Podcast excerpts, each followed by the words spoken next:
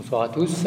Euh, merci d'être là pour ce dernier cours de cette euh, première session de Design with Care, euh, séminaire qu'on a monté avec Cynthia Fleury. pour ce dernier cours, on va s'intéresser aux liens avec les milieux du vivant, les milieux vivants.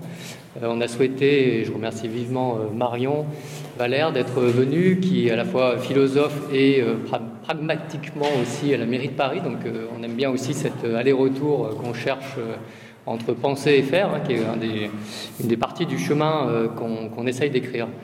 Alors, c'est ce dernier cours pour cette année, puisqu'on a décidé avec Cynthia de, continuer l'année prochaine et peut-être pendant deux ans, parce qu'on voit qu'il y a encore euh, des trous dans notre raquette de ce qu'on essaye d'écrire, donc on a, besoin de préciser certaines choses.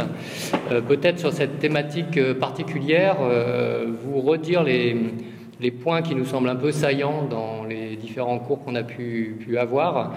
Euh, la première chose, quand on s'est interrogé sur la, date, entre guillemets, ou la période de naissance euh, du design, euh, on a vu que c'était aussi un moment de lente distance avec la nature, de prise de distance assez régulière avec la nature, dû bien sûr avec, à cette problématique de l'industrialisation, mais aussi à une espèce de perte dans la conception des objets, des fonctions, des usages, une perte du lien de ce continuum.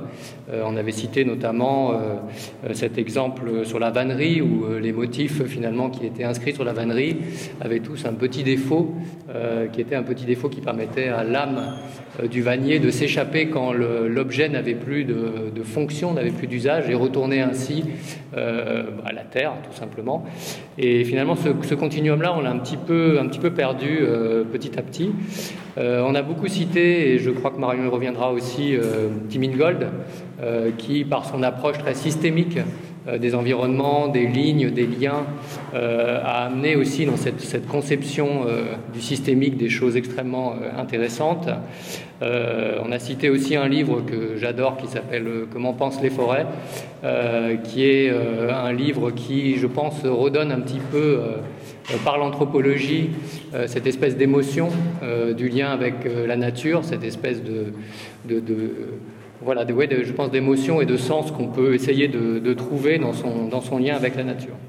La deuxième chose qui nous avait un petit peu marqué, qui est peut-être plus une hypothèse qu'une certitude, euh, c'est qu'en balayant l'histoire du design, euh, notamment au travers des deux guerres mondiales, on balaye aussi une nouvelle histoire de la fonction de mort, euh, la mort bien sûr en masse des humains, mais aussi euh, l'industrialisation de la guerre, l'industrie de la guerre qui va créer un certain nombre de solutions euh, industrielles avec des matériaux euh, inertes, avec des matériaux qui vont être après réinscrits dans l'industrialisation.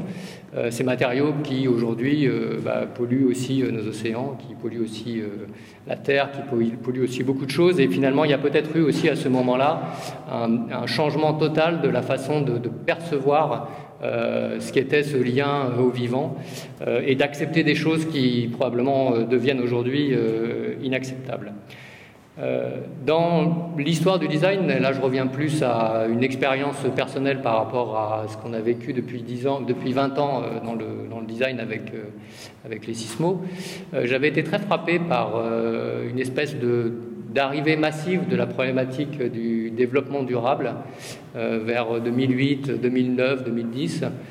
une arrivée qui a été euh, inscrite dans les cahiers des charges et puis qui s'est complètement euh, envolée subitement avec le raz-de-marée de la nécessité du digital pour l'évolution des, entreprises notamment. et finalement, ça a été pour moi comme un espèce de, de croche-patte c'est-à-dire qu'à un moment où on commençait à se dire que peut-être cette question allait euh, euh, être intégrée dans les cahiers des charges, elle a été balayée de façon euh, assez systématique, notamment parce que très vite, on s'est aperçu que dès qu'on intégrait la problématique du design durable dans un cahier des charges, les coûts que ça engendrait en termes industriels, quand on est sur une partie d'un process qui n'est pas du tout fait pour ça, deviennent totalement ingérables euh, par rapport à, ces développements-là. Et je pense que c'est un point de bascule qui est assez intéressant, un point de bascule qui fait que euh, finalement il y a d'autres créatifs, on va dire, ou d'autres créateurs que les designers qui ont pu peut-être plus facilement euh, s'emparer de cette question. et là encore, c'est une intuition par rapport à ce que l'on peut connaître, qui sont les artistes. Euh, et on discute par exemple beaucoup avec euh, une artiste comme Élise Morin, euh, qui travaille beaucoup sur ces questions-là et qui en fait a, des questionnements qui sont quasiment des questions qu'on pourrait ou qu'on devrait poser à des designers. comment par exemple faire en sorte qu'on puisse signaler un endroit qui a été abîmé dans 5000 ans parce qu'il faudrait ne pas y retourner parce qu'il est vraiment pollué. C'est une question qui à mon avis est une question à poser à un designer et qu'on pose à, des artistes et je trouve ça assez intéressant de comme, comme, symptôme par rapport un peu à, à ce raté du, design par rapport à ça. Euh, la dernière chose qui est plus une chose du présent, euh, bien sûr dans le design whisker on, s'interroge beaucoup sur euh, un certain nombre de vulnérabilités, un certain nombre de, de fatigues chroniques, donc démocratiques, nouvelles économies, individuelles et bien sûr environnementales, ou lien avec le vivant. Donc ça s'inscrit pleinement sur ce chemin-là. Euh, avec cette question de savoir comment on va pouvoir euh, retisser tout ça ensemble. Euh, et cette problématique finalement aussi qui nous apparaît assez fortement d'une question dont va parler Marion aussi, qui est cette question de la culture, de la nature, de la culture du sauvage, de la culture de notre lien à ces milieux vivants. pour la petite anecdote, vous le savez peut-être, mais nous avons aussi un, lieu qui est au centre de la Creuse, donc euh, vraiment euh, en pleine nature, euh, donc un, endroit qui est dans des terres qui ont été relativement peu polluées par rapport à d'autres départements, bien sûr, massivement d'agriculture et d'élevage plutôt, mais pas intensif, population vieillissante, moyenne d'âge 60 ans, etc.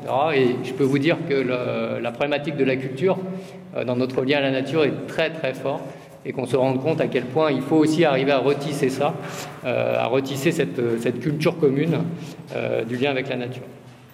Et puis enfin, juste avant de passer la parole à Marion, euh, bah, vous avez vu, vous avez un petit, un petit flyer, comme on dit, qui présente un, événement qu'on fait qui s'appelle le, banquet sismique, qui va avoir lieu justement en Creuse.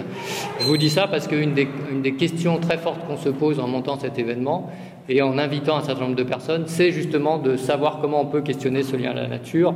Alors pour le dire euh, de façon assez rapide, on va par exemple projeter euh, le documentaire euh, sur Gilles Clément, un paysagiste très intéressant qui travaille justement sur le, jardin en mouvement et cette, cette capacité qu'on aurait à concevoir quelque chose qui n'est pas fini, mais qui va pouvoir s'adapter, enfin nous adapter plus que nous essayer de l'adapter.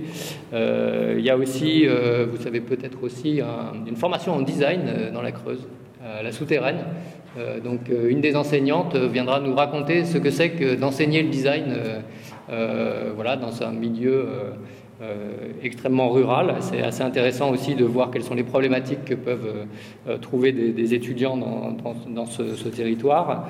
on aura Élise Morin, dont je vous ai parlé, qui sera là, bien sûr Cynthia, et aussi bah, la directrice du, du centre d'art de Vassivière, qui questionne beaucoup euh, la façon dont euh, l'interaction de l'art avec les paysages, qu'est-ce qu'un artiste laisse euh, dans un environnement naturel, puisque lui va prendre beaucoup, il va prendre de l'inspiration, il va prendre des matériaux, etc. Mais qu'est-ce qu'il va laisser à cette culture, etc. C'est aussi un périmètre de questions qui, nous intéressera pendant, pendant cet événement en début juillet. Je laisse la parole à Marion et on fait comme d'habitude. Euh, on essaye de se garder un petit moment de, questions pour, euh, pour la fin afin de pouvoir euh, interagir avec notre intervenant. Merci beaucoup. bonsoir à toutes et tous. Merci pour cette invitation. Donc effectivement, ce soir, je vais parler, moi, à la fois en tant que, philosophe de l'environnement, puisque c'est ce qui me passionne comme sujet de recherche, mais également en tant que euh, qu'urbaniste, puisque donc, je travaille à la ville de Paris et euh, je m'occupe euh, de projets urbains et d'architecture. Et donc le design m'intéresse à ce double titre. Et donc effectivement, ce qui me semble important, c'est aujourd'hui de parler du design comme une opportunité de recréer des liens avec la nature. Antoine disait dans son introduction que le design a été parfois une forme d'éloignement euh, face à certains euh, milieux naturels, euh, une forme de standardisation, etc. Et, moi, ce qui me semble intéressant, c'est de réfléchir aux, possibilités qu'on a aujourd'hui de recréer nous-mêmes de la nature, de s'intégrer d'une nouvelle manière dans des écosystèmes, et de cette manière-là, de finalement apprendre aussi à intégrer plein de formes hybrides à notre démocratie, puisqu'on se rend bien compte qu'on produit tout un tas d'objets qu'on ne pense pas vraiment. Et, en fait, c'est cet écart entre, d'un côté, la production d'objets de plus en plus complexes à comprendre et, et de l'autre, le fait qu'on les ignore dans euh, nos mécanismes politiques représentatifs, le fait qu'on ait du mal, je pense aussi à mettre des mots dessus, le fait que euh, la distinction entre naturel, artificiel, euh, humain, non humain soit encore extrêmement floue, qui crée beaucoup de difficultés. Et donc, pour parler de ça, moi, je vais repartir de l'exemple de la restauration écologique que j'ai étudié d'un point de vue philosophique. Euh, euh, et, ce qui me semble intéressant dans la restauration écologique, c'est euh, le fait de partir d'un cas extrême de destruction de l'environnement pour se demander finalement comment est-ce qu'on a envie de recréer de l'environnement. Et en se posant cette question-là, on se pose une question plus globale qui est ben, comment on a envie d'interagir aujourd'hui avec nos écosystèmes? Est-ce qu'on a le droit, est-ce qu'on a la capacité de créer de la nature? Comment Avec qui euh, qui peut créer de la nature Voilà, on parlait des artistes, des designers. Euh, toutes ces questions-là me semblent très importantes. Donc, euh, la restauration écologique, très simplement, c'est une pratique qui consiste à, réparer, à soigner un écosystème qui a été endommagé. là, j'ai mis une, image des, feux en Californie qui a eu l'été dernier, que vous avez sûrement suivi. bien évidemment, ce n'est pas quelque chose de très récent, c'est arrivé à plein d'endroits, à plein de moments. Et c'est toujours poser la question euh, que fait-on euh, quand on est face à un environnement dégradé? Donc euh, ça, ça, peut être suite à un incendie, suite à une canicule, suite à une intervention humaine ou non. voilà, qu'est-ce qu'on fait face à ça? Et, et, donc la restauration, c'est une pratique qui a, qui a émergé aux États-Unis, d'abord de manière un peu amateur, des communautés locales qui se sont emparées d'écosystèmes pour pour les réparer. Puis c'est une pratique qui s'est professionnalisée euh, au fil du temps. Euh, aujourd'hui, vous avez euh, des grandes entreprises qui financent des restaurations écologiques, soit sur des terres où elles interviennent directement, soit sous forme de compensation. exemple, voilà, j'abîme, un environnement sur tel continent, mais j'en répare un autre sur un autre continent, ce qui nous pose évidemment des questions éthiques. Et donc, via cette restauration, euh, ce qui me semble intéressant, c'est de, réfléchir à, ce qu'on souhaite mettre dans ces nouveaux écosystèmes et finalement au principe d'éthique environnementale qu'on peut euh, partager aujourd'hui, puisque euh, nous voyons bien que qu'aujourd'hui bah, l'écologie émerge dans les sphères politiques, philosophiques, dans tout un tas de sphères, et en même temps on est assez démunis en termes de, principes éthiques qu'on souhaite se fixer. C'est-à-dire euh, bah, des questions comme telles que, telles que celles que je citais tout à l'heure, euh, à quel point est-ce qu'on a droit d'intervenir euh, dans des écosystèmes? Est-ce qu'il faut laisser de la nature complètement sauvage? Ou alors est-ce qu'il faut essayer de réparer au contraire tous les écosystèmes sur Terre? Toutes ces questions-là se posent et on voit bien qu'on est dans une forme de malaise où en fait il y a, on a tellement d'exemples autour de nous d'interventions humaines négatives sur l'environnement qu'on finit par se demander si on est capable d'intervention positive sur notre environnement. Et euh, c'est là aussi ce qui me semble intéressant dans la restauration, c'est de repartir d'un moment où en fait on n'a pas vraiment le choix euh, pour, euh, pour se poser les bonnes questions. Donc l'exemple le plus évident c'est celui de, l'incendie d'une forêt, mais, mais, on peut se dire aujourd'hui qu'on est dans un cas, une situation plus globale où euh, finalement, la restauration écologique, elle concerne tous les territoires partout. Puisque euh, vous savez bien qu'en termes de température, euh, d'environnement, il reste très très peu d'espaces qui n'ont pas été modifiés finalement par l'action humaine et qui n'ont pas été endommagés. Et, il me semble intéressant de, partir de ce présupposé que nous vivons d'une certaine manière déjà dans un environnement global qui est endommagé.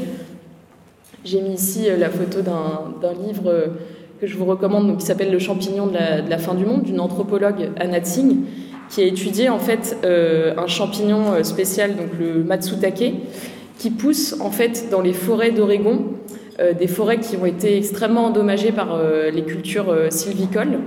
Et, et de, cet écosystème très endommagé est née cette espèce de champignon qui en fait est, est extrêmement chère et, et, recherchée, qui ne pousse plus trop au Japon alors qu'elle vient du Japon.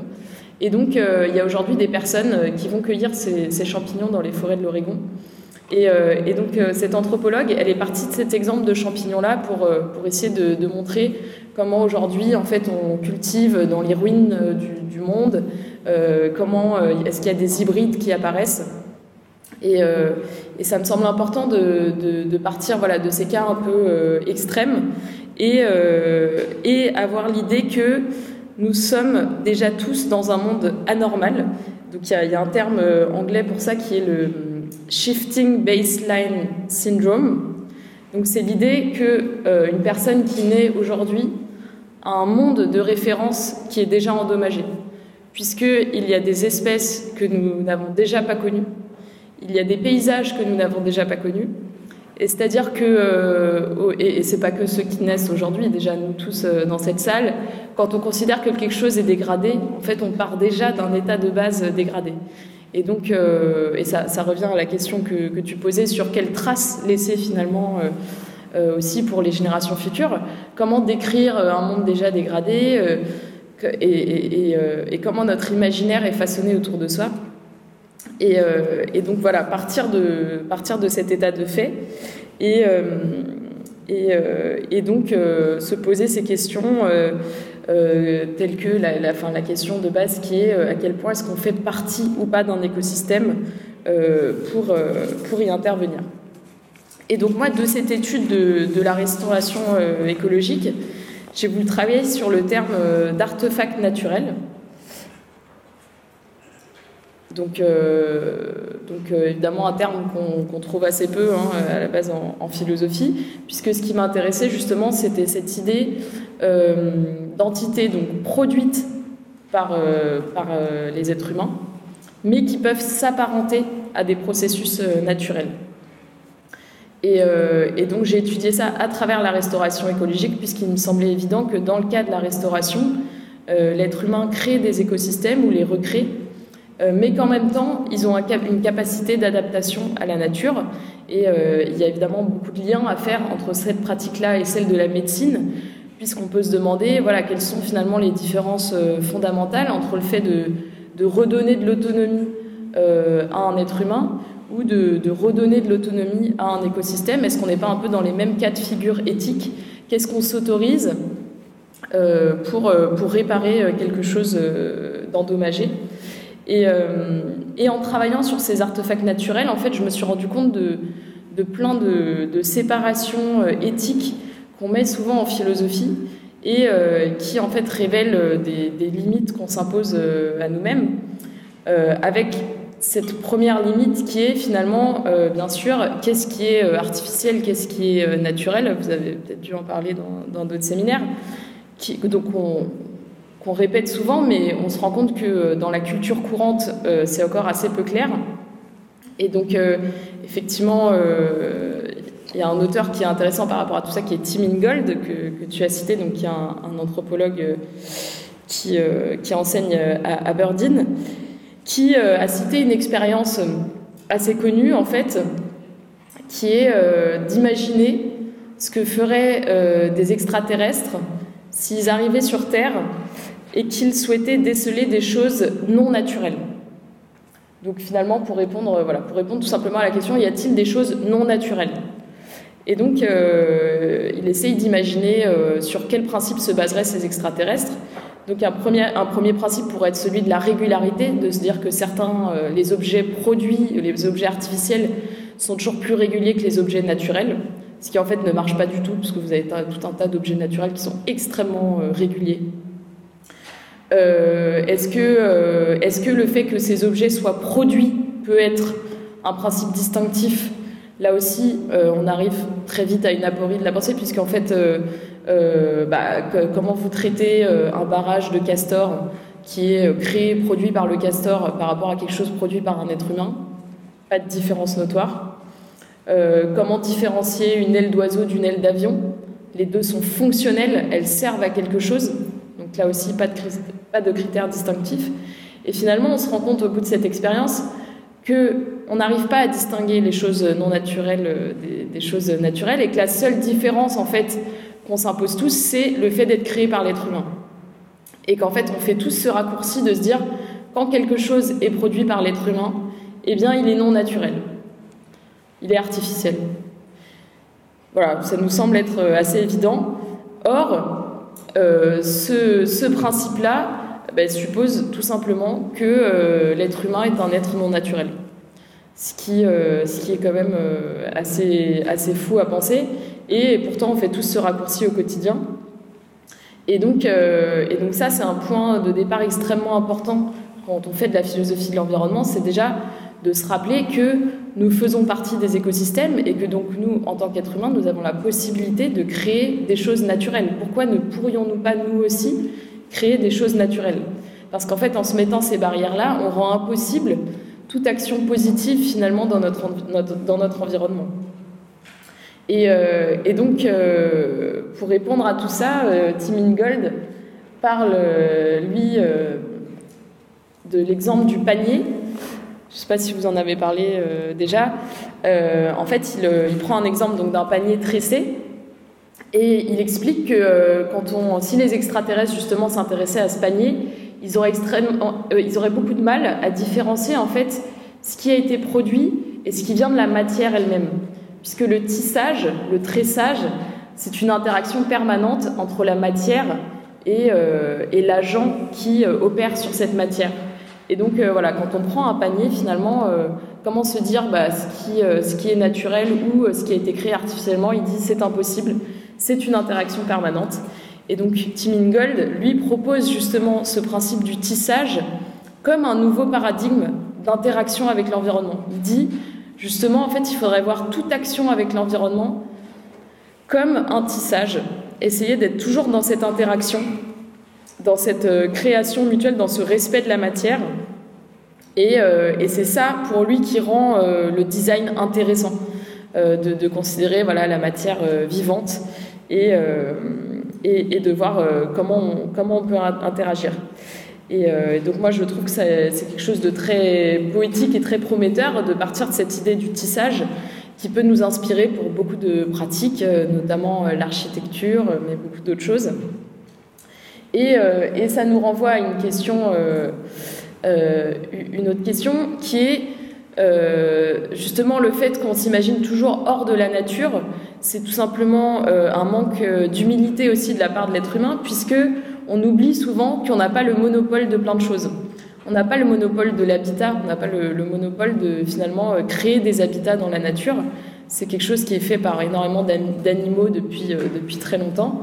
On n'a pas le monopole de l'agriculture, qui est pratiqué euh, par exemple par euh, les fourmis andines depuis, euh, depuis assez longtemps, le fait de cultiver.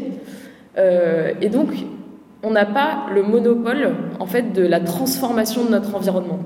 Ça, je trouve que c'est quelque chose de, très important, c'est de se rappeler qu'en fait, l'être humain n'est pas le premier à avoir transformé son environnement. vous prenez des animaux comme les taupes, leur, transformation sur l'environnement immédiat est extrêmement euh, importante. Et donc finalement, la transformation humaine n'est pas quelque chose qui arrive sur, euh, sur rien, elle est le dernier épisode de plein de types de transformations, mais elle a pris euh, une autre échelle. Et donc, et donc il faut s'interroger sur justement les modalités éthiques de cette nouvelle échelle de transformation qu'on a rendue possible via la technique euh, et, euh, qui, nous a rendu un peu surpuissants en n'oubliant pas non plus que la technique, les outils ne sont pas non plus un monopole euh, humain puisque des études sur les chimpanzés ont, bien montré notamment à quel point ils se servent d'outils également pour opérer des opérations, pour faire des choses sur leur environnement immédiat. et donc là aussi, nous ne sommes pas les seuls à créer des outils. Et donc, euh, donc voilà, réfléchir euh, sur euh, cet art d'habiter et, sur... Il y, a un mot que j'aime bien qui est, qui est celui d'écopoïèse, qui, veut dire justement l'art de, rendre le monde plus habitable autour de nous. Et en fait, c'est quelque chose qui n'est pas propre à l'être humain puisque euh, nous sommes en échange permanent avec notre écosystème. Nous échangeons de la matière, de l'air, euh, la photosynthèse est le premier de, ces échanges. Et donc euh, réfléchir comment on peut, à l'âge industriel, repenser un peu cette, cette écopoïèse. Et donc tout ça renvoie à une question assez politique que je citais en introduction, qui est que faire des hybrides? Une question qui a été beaucoup travaillée notamment par Bruno Latour, de dire voilà, on ne peut pas laisser les hybrides dans un vide théorique. Et donc c'est notamment pour ça que, que, Bruno Latour a proposé un parlement des choses et, l'a expérimenté durant la COP 21, de commencer à réfléchir à des formes de représentation euh, euh, des animaux, d'entités, euh, d'entités telles que les océans, et réfléchir à leurs intérêts.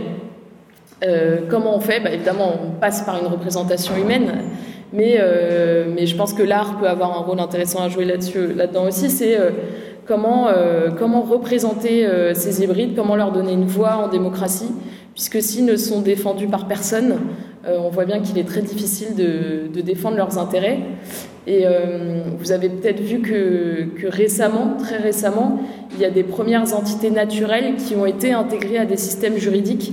Euh, alors, euh, pas, pas, en France hein, à ce stade, mais ça a été le cas d'un fleuve en Nouvelle-Zélande, il me semble, et, également en Inde, où on a reconnu dans la loi l'importance de ces écosystèmes euh, à, la fois comme entité naturelle, mais également avec des communautés humaines associées à l'écosystème, ce qui était donc doublement intéressant, euh, puisqu'en général, ça permettait aussi de protéger certaines euh, communautés indigènes liées à, ces fleuves. Et, donc on voit que ça avance petit à petit, mais que ça a du mal à avancer dans la culture occidentale, où cela semble moins évident. Euh, et, donc voilà, j'ai parlé des animaux, des, océans, euh, qui sont euh, des cas plutôt clairs, mais après il y a tous les hybrides encore plus complexes, notamment par exemple la question des animaux domestiques, sur laquelle ont travaillé certains philosophes, extrêmement compliqué de, trouver un statut clair pour les animaux domestiques. Et, d'ailleurs, le, parti animaliste a fait des, scores assez énormes aux dernières européennes. Je pense que ça révèle pas mal de choses aussi sur, euh, sur euh, l'attachement euh, qu'ont certaines personnes et, aujourd'hui un statut très peu clair. toutes les productions hybrides qu'on a faites, après il y a toute la question bien sûr des OGM, de choses qui n'auraient pas pu exister sans l'être humain, mais c'est le cas également des animaux domestiques. Et, donc, et donc je pense que un présupposé de base, c'est de sortir de cette idée euh, d'être humain en dehors de la nature, qui est en fait euh, quelque chose qu'on retrouve à la fois dans la pensée industrielle, mais aussi euh, finalement dans certains discours écologistes où on a l'impression que dès lors que, l'homme s'implique, on court à la catastrophe. Mais si on part de ce présupposé, il n'y a, pratiquement aucune chance de, faire des, choses bien. Et, il me semble très important de repartir aussi de, quand même de certaines interactions positives. Et c'est là que la restauration écologique euh, est importante pour, euh, pour redéfinir euh, un, lien éthique à l'environnement. Et, donc, moi, j'ai travaillé sur trois principes, notamment liés à, ces artefacts naturels, qui sont le potentiel d'autonomie, c'est-à-dire pour produire des artefacts naturels où on puisse dire qu'on fait une bonne production, se demander si l'objet créé a un potentiel d'autonomie, euh, est-ce qu'il peut euh, à terme peut-être exister sans son créateur.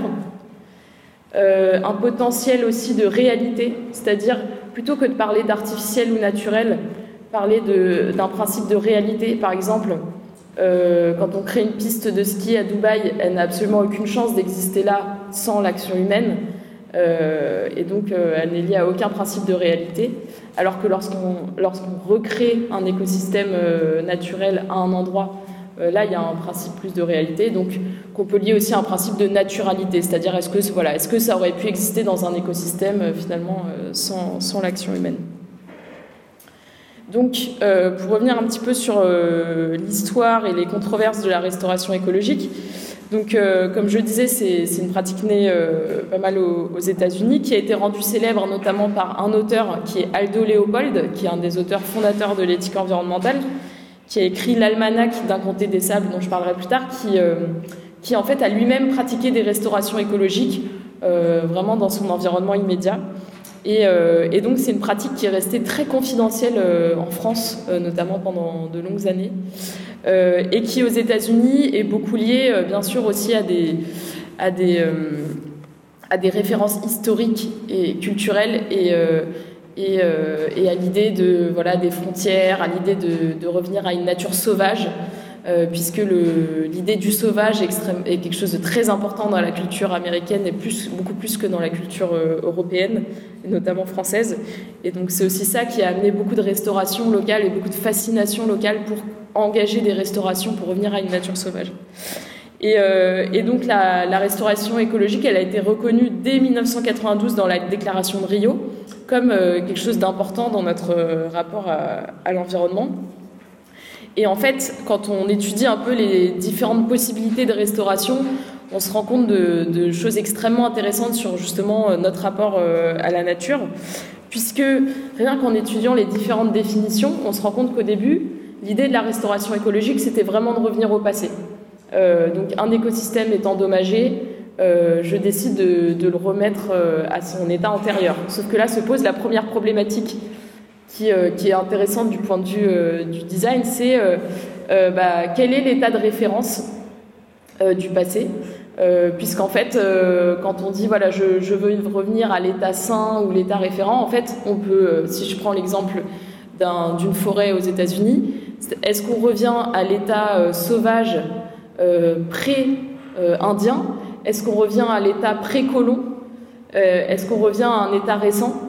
Et rien que cette question-là est extrêmement importante, puisqu'en fait, on, se rend compte que euh, bah, dans toute communauté, on, plaque évidemment des références culturelles sur un écosystème. Et en fait, ça a créé beaucoup de débats euh, localement, puisque certains considéraient que, bien évidemment, euh, la référence, c'était la nature pré-colonisation, ou d'autres que c'était la nature pré-ère industrielle. Mais en fait, rien que ça, il est assez difficile d'arriver à un accord. Et par ailleurs, parfois, ce choix culturel euh, de rapport au passé vise à exclure certains membres de la communauté pour montrer que la vraie nature, c'était avant eux. Et, euh, donc, euh, donc voilà, ça c'est le, premier aspect important, c'est la référence temporelle. Ensuite, il y a la question de, de l'approche, c'est-à-dire qu'est-ce qu'on vise à créer quand on fait une restauration écologique?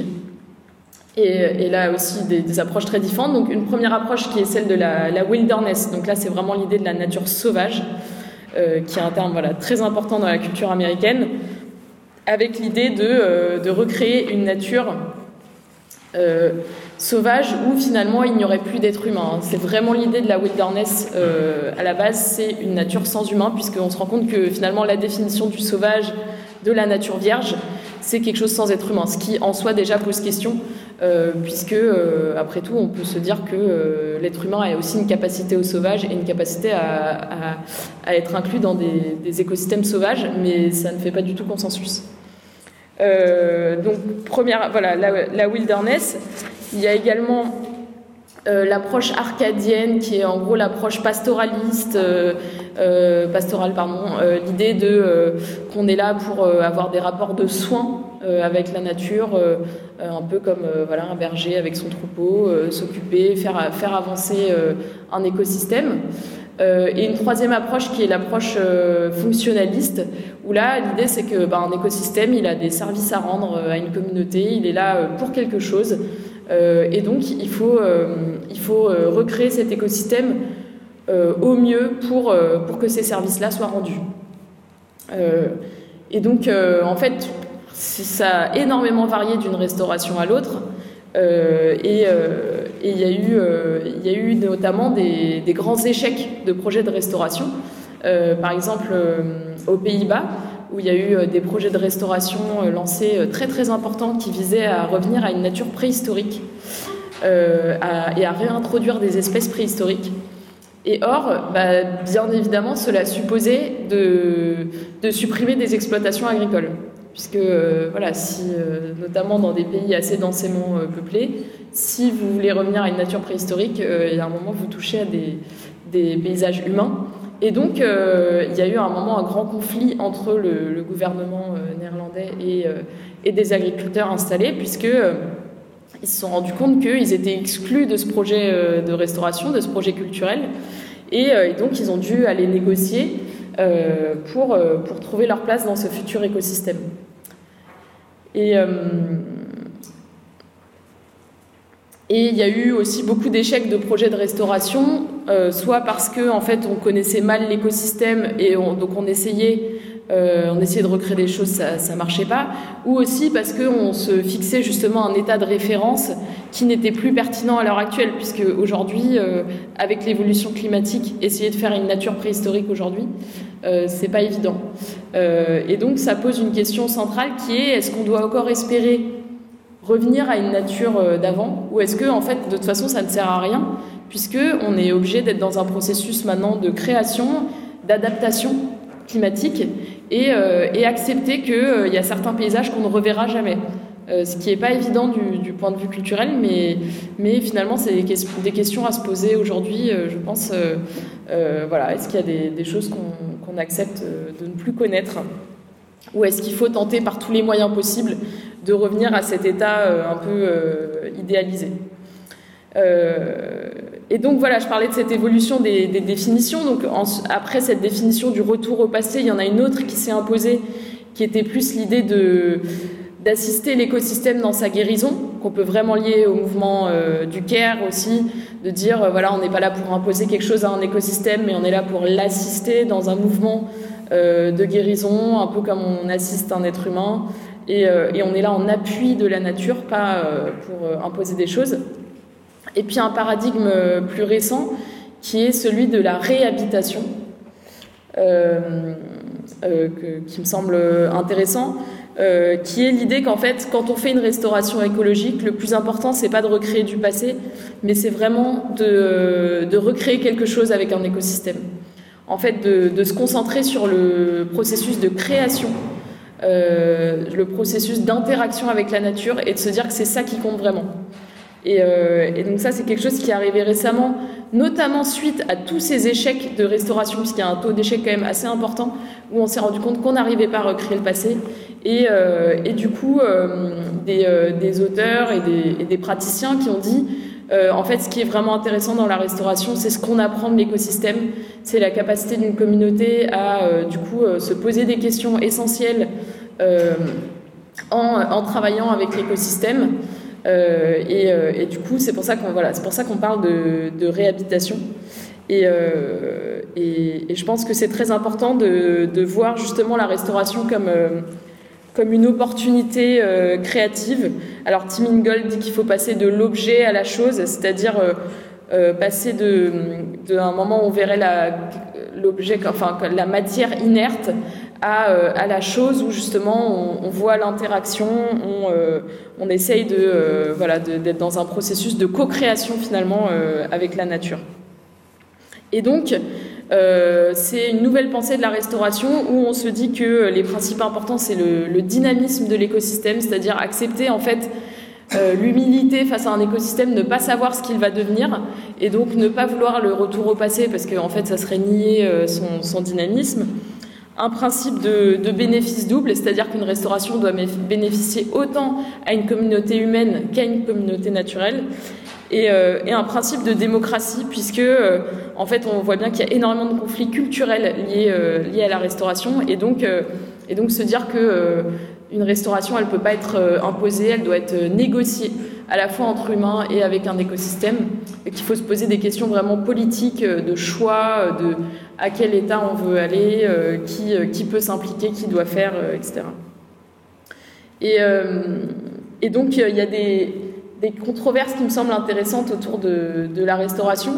J'en citerai trois principalement, donc bien, notamment la question du design hein, qui a été citée en tant que tel comme un grand problème de la restauration puisque euh, certains auteurs, et notamment un auteur américain qui s'appelle Eric Katz, euh, euh, a dit que le, problème de la restauration, c'était qu'on on imagine qu'on puisse designer la nature, et que c'était extrêmement choquant euh, de se dire que euh, comme on design des objets ou on design des œuvres d'art, on aurait le droit de designer la nature. Et euh, il y a un article qui s'appelle Faking Nature qui, fait vraiment le lien entre les, copies d'œuvres d'art et la restauration écologique, en disant en fait la valeur d'une nature restaurée, c'est comme la valeur d'une copie artistique, c'est-à-dire vraiment pas grand-chose, puisque l'auteur original n'est plus là. Et, et l'idée qu'on puisse produire de la nature justement est vraiment dérangeante pour certains. Et, je, trouve ça, je trouve ça assez intéressant.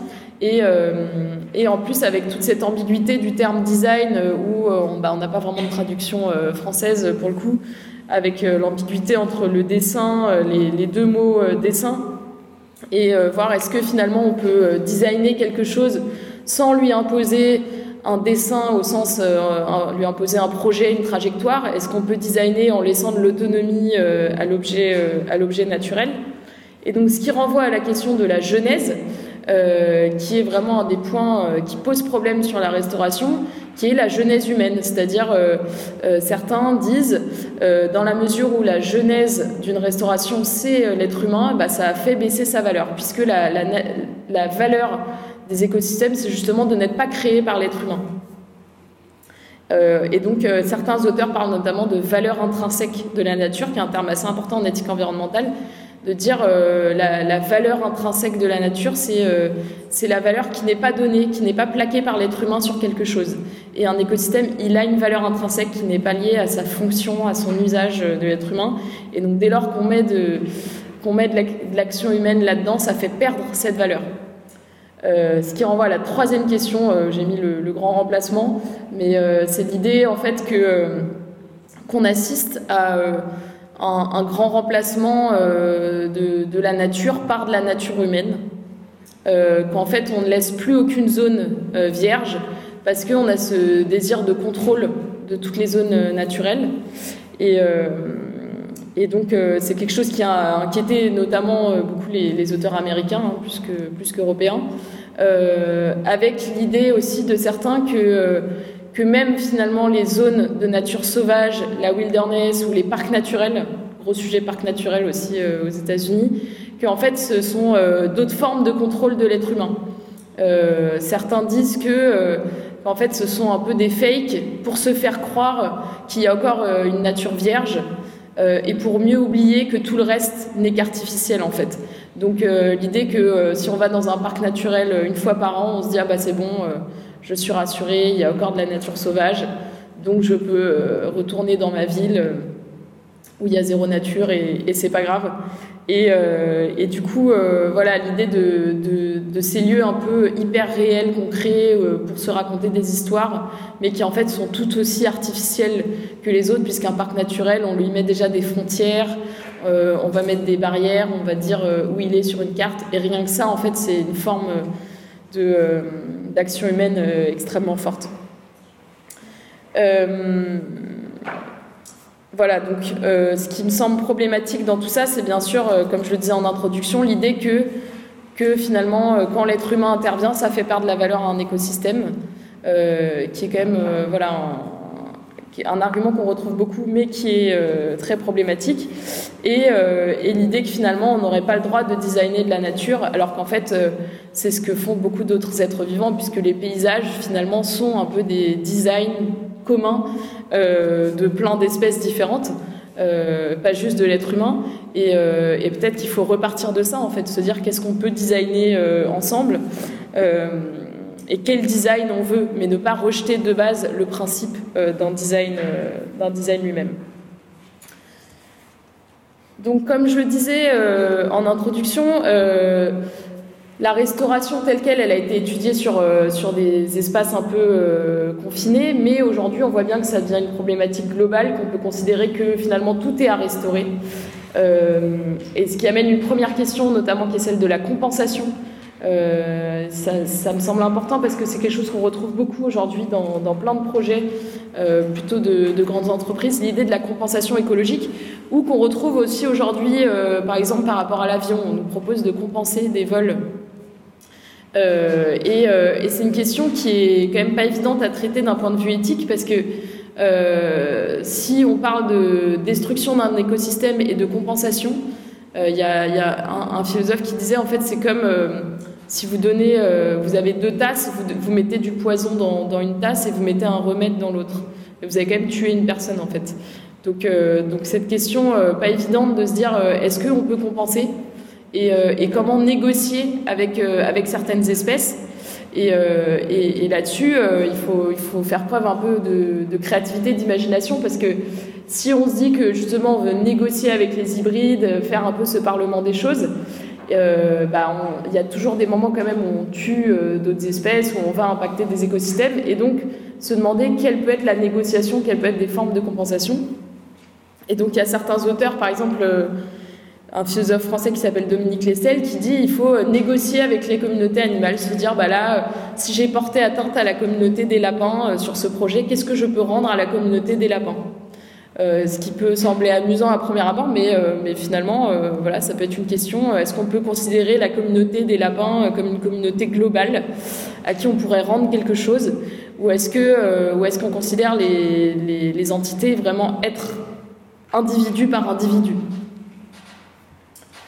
Euh, et, donc, quand on parle de cette perspective globale, il y a quelque chose qui me semble important, qui est en fait la restauration écologique urbaine, euh, qui n'est pas une pratique dont on parle vraiment en soi, mais, euh, mais en fait dont on voit l'émergence très fortement en ce moment, puisque les villes sont un peu des espaces extrêmes où finalement on, on s'est fait à l'idée que l'être humain avait une sorte un peu de monopole sur ces espaces que c'était des, espaces où les autres espèces avaient pas vraiment le droit euh, ou un peu de manière cachée euh, de s'intégrer ou sous forme d'animal domestique euh, au mieux.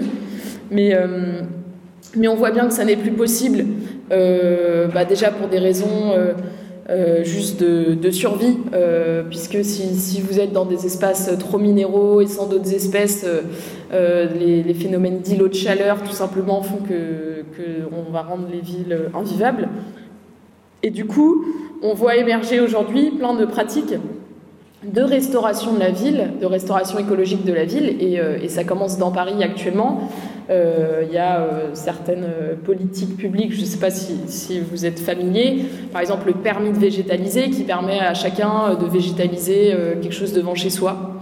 de se dire bah, les citoyens en fait ils ont droit d'agir sur l'espace public et s'ils ont envie de végétaliser un bout de trottoir devant chez eux ou un pied d'arbre ils en sont rendus responsables, ils ont le droit de le faire eux-mêmes. C'est pas le monopole de la collectivité, ce qui me semble assez intéressant, qui est un peu une révolution aussi pour euh, pour l'action publique, de se dire qu'on n'a pas le monopole sur euh, sur l'espace public. Donc voilà, recréer des espaces un peu de, soins à l'échelle euh, à l'échelle individuelle, et puis bien sûr une transformation de l'architecture. bah de tout simplement se dire que la minéralité ce n'est pas obligatoire à Paris, mais aussi euh, ailleurs, et que la végétalisation a sa place dans la ville. Euh, dit comme ça, ça semble assez logique, mais c'est un débat extrêmement controversé dans le milieu des architectes et notamment des protecteurs du patrimoine, puisque beaucoup de gens considèrent que la minéralité, c'est vraiment l'essence de Paris. que Paris est une ville minérale historiquement, et là ça renvoie à la question tout à l'heure qui est quel est notre état de référence? Puisque inutile de dire que Paris, si on prend le territoire parisien, ça n'a pas toujours été minéral. Il y avait quelque chose avant euh, les bâtiments, il y avait quelque chose avant Haussmann, euh, euh, et, il y avait de la végétation, il y avait des marais, il y avait plein de choses. Mais donc dire Paris est une ville minérale, veut dire le Paris qu'on veut est un Paris minéral. Mais, mais en fait, après tout, pourquoi est-ce que les bâtiments parisiens ne pourraient pas être végétalisés à la fois en façade, en toiture? Euh, et, c'est vraiment intéressant de voir comment ces débats mobilisent et, peuvent opposer des gens. Euh, et c'est là qu'on voit à quel point notre rapport à la nature est encore extrêmement complexe. Euh, on considère parfois que la nature va à l'encontre de, l'histoire et, de notre culture et qu'il est important que des endroits restent vraiment réservés à l'être humain parce que si vous si vous rendez impossible toute végétalisation de certains endroits vu le coefficient faible de parcs, déjà, euh, vous rendez peu possible l'éclosion de biodiversité. Donc là, par exemple, j'ai mis une photo d'une école à Boulogne qui a été faite assez récemment, qui est une, une école expérimentale euh, qui vise euh, à, créer complètement un nouvel écosystème dans Boulogne, qui est étudié de très près et c'est très intéressant parce que bah, déjà, comme projet pédagogique pour les enfants, c'est très différent. Euh, ils ont fait tout un projet d'école autour de ça et euh, ça leur permet d'avoir un contact au quotidien avec un nombre d'espèces euh, très différents qui a doublé depuis, depuis qu'ils ont livré l'école. Et, et, ça mène aussi une révolution esthétique de l'architecture. Là, j'ai mis quelques exemples de, de projets dans Paris, puisque justement le fait de se dire que qu'on intègre de la végétalisation au bâtiment mène des formes architecturales qu'on n'avait pas forcément imaginées. Mène des conceptions architecturales et puis même un processus d'architecture qui est différent puisque euh, en général, euh, quand on fait de l'architecture, on la pense avant tout pour l'être humain, et de dire euh, que pourquoi pas les architectes devraient en fait penser leurs bâtiments comme, des, comme un bénéfice pour par exemple cinq espèces, se dire bah voilà ce bâtiment-là, je pense qu'il devrait vraiment être pensé pour l'être humain, les abeilles, je ne sais quoi, parce que c'est ce qu'il y a dans cet environnement immédiat. c'est pas du tout comme ça qu'est enseignée l'architecture aujourd'hui. Euh, et donc se dire finalement que, euh, bah, que chaque nouvelle toiture, chaque nouvelle façade qu'on crée aujourd'hui, on est dans une telle urgence qu'elle devrait être pensée euh, pour d'autres espèces. Et, donc, ce que je trouve intéressant, c'est qu'en fait, ça, crée aussi complètement un, nouvel imaginaire urbain. Je pense qu'on n'est même pas au début de, l'imagination de, ce que pourrait être une ville comme Paris dans quelques années. Euh, si par exemple, euh, déjà on change les bâtiments pour les végétaliser, mais si aussi on a un nouveau rapport euh, au sol. là aussi j'ai mis une image en fait de ce qu'on appelle les cours oasis. C'est des, des, cours qu'on expérimente actuellement à Paris où l'idée en fait c'est de débitumer des cours d'école pour retrouver du vrai sol. Parce que aujourd'hui dans une ville comme Paris, votre rapport au vrai sol est extrêmement réduit, presque tout est bitumé. Euh, et, notamment les cours d'école qui sont d'autres îlots de chaleur. Et du coup, de se dire, euh, nous on a commencé un peu voilà, par les cours d'école, euh, comment est-ce qu'on peut recréer du sol perméable quand la pluie tombe que ça va pas faire des inondations tout simplement, mais aussi de replanter. Et donc ça, c'est un début, mais si on applique le même raisonnement à toutes les cours d'immeubles parisiennes, de dire on débitume et on crée des jardins à la place, vous imaginez la transformation du paysage urbain que ça peut créer. Idem pour toutes les places de stationnement, puisque à terme, si l'usage de la voiture euh, diminue euh, dans Paris, et notamment de la voiture individuelle, en termes de libération d'espace public, c'est absolument phénoménal, et vous pouvez transformer énormément de places de stationnement en continuité végétale. Et donc là aussi, on peut imaginer des rues qui n'auront absolument rien à voir avec ce qu'on connaît euh, aujourd'hui. Et donc je trouve qu'en termes d'imaginaire et de, design urbain, c'est très intéressant. Et, du coup, on, voilà, on pense plus l'urbanisme et l'architecture de la même manière. Donc ce qui, euh, ce qui renvoie à, d'autres questions qui sont vraiment, euh, je pense, la question territoriale qui est extrêmement importante euh, actuellement.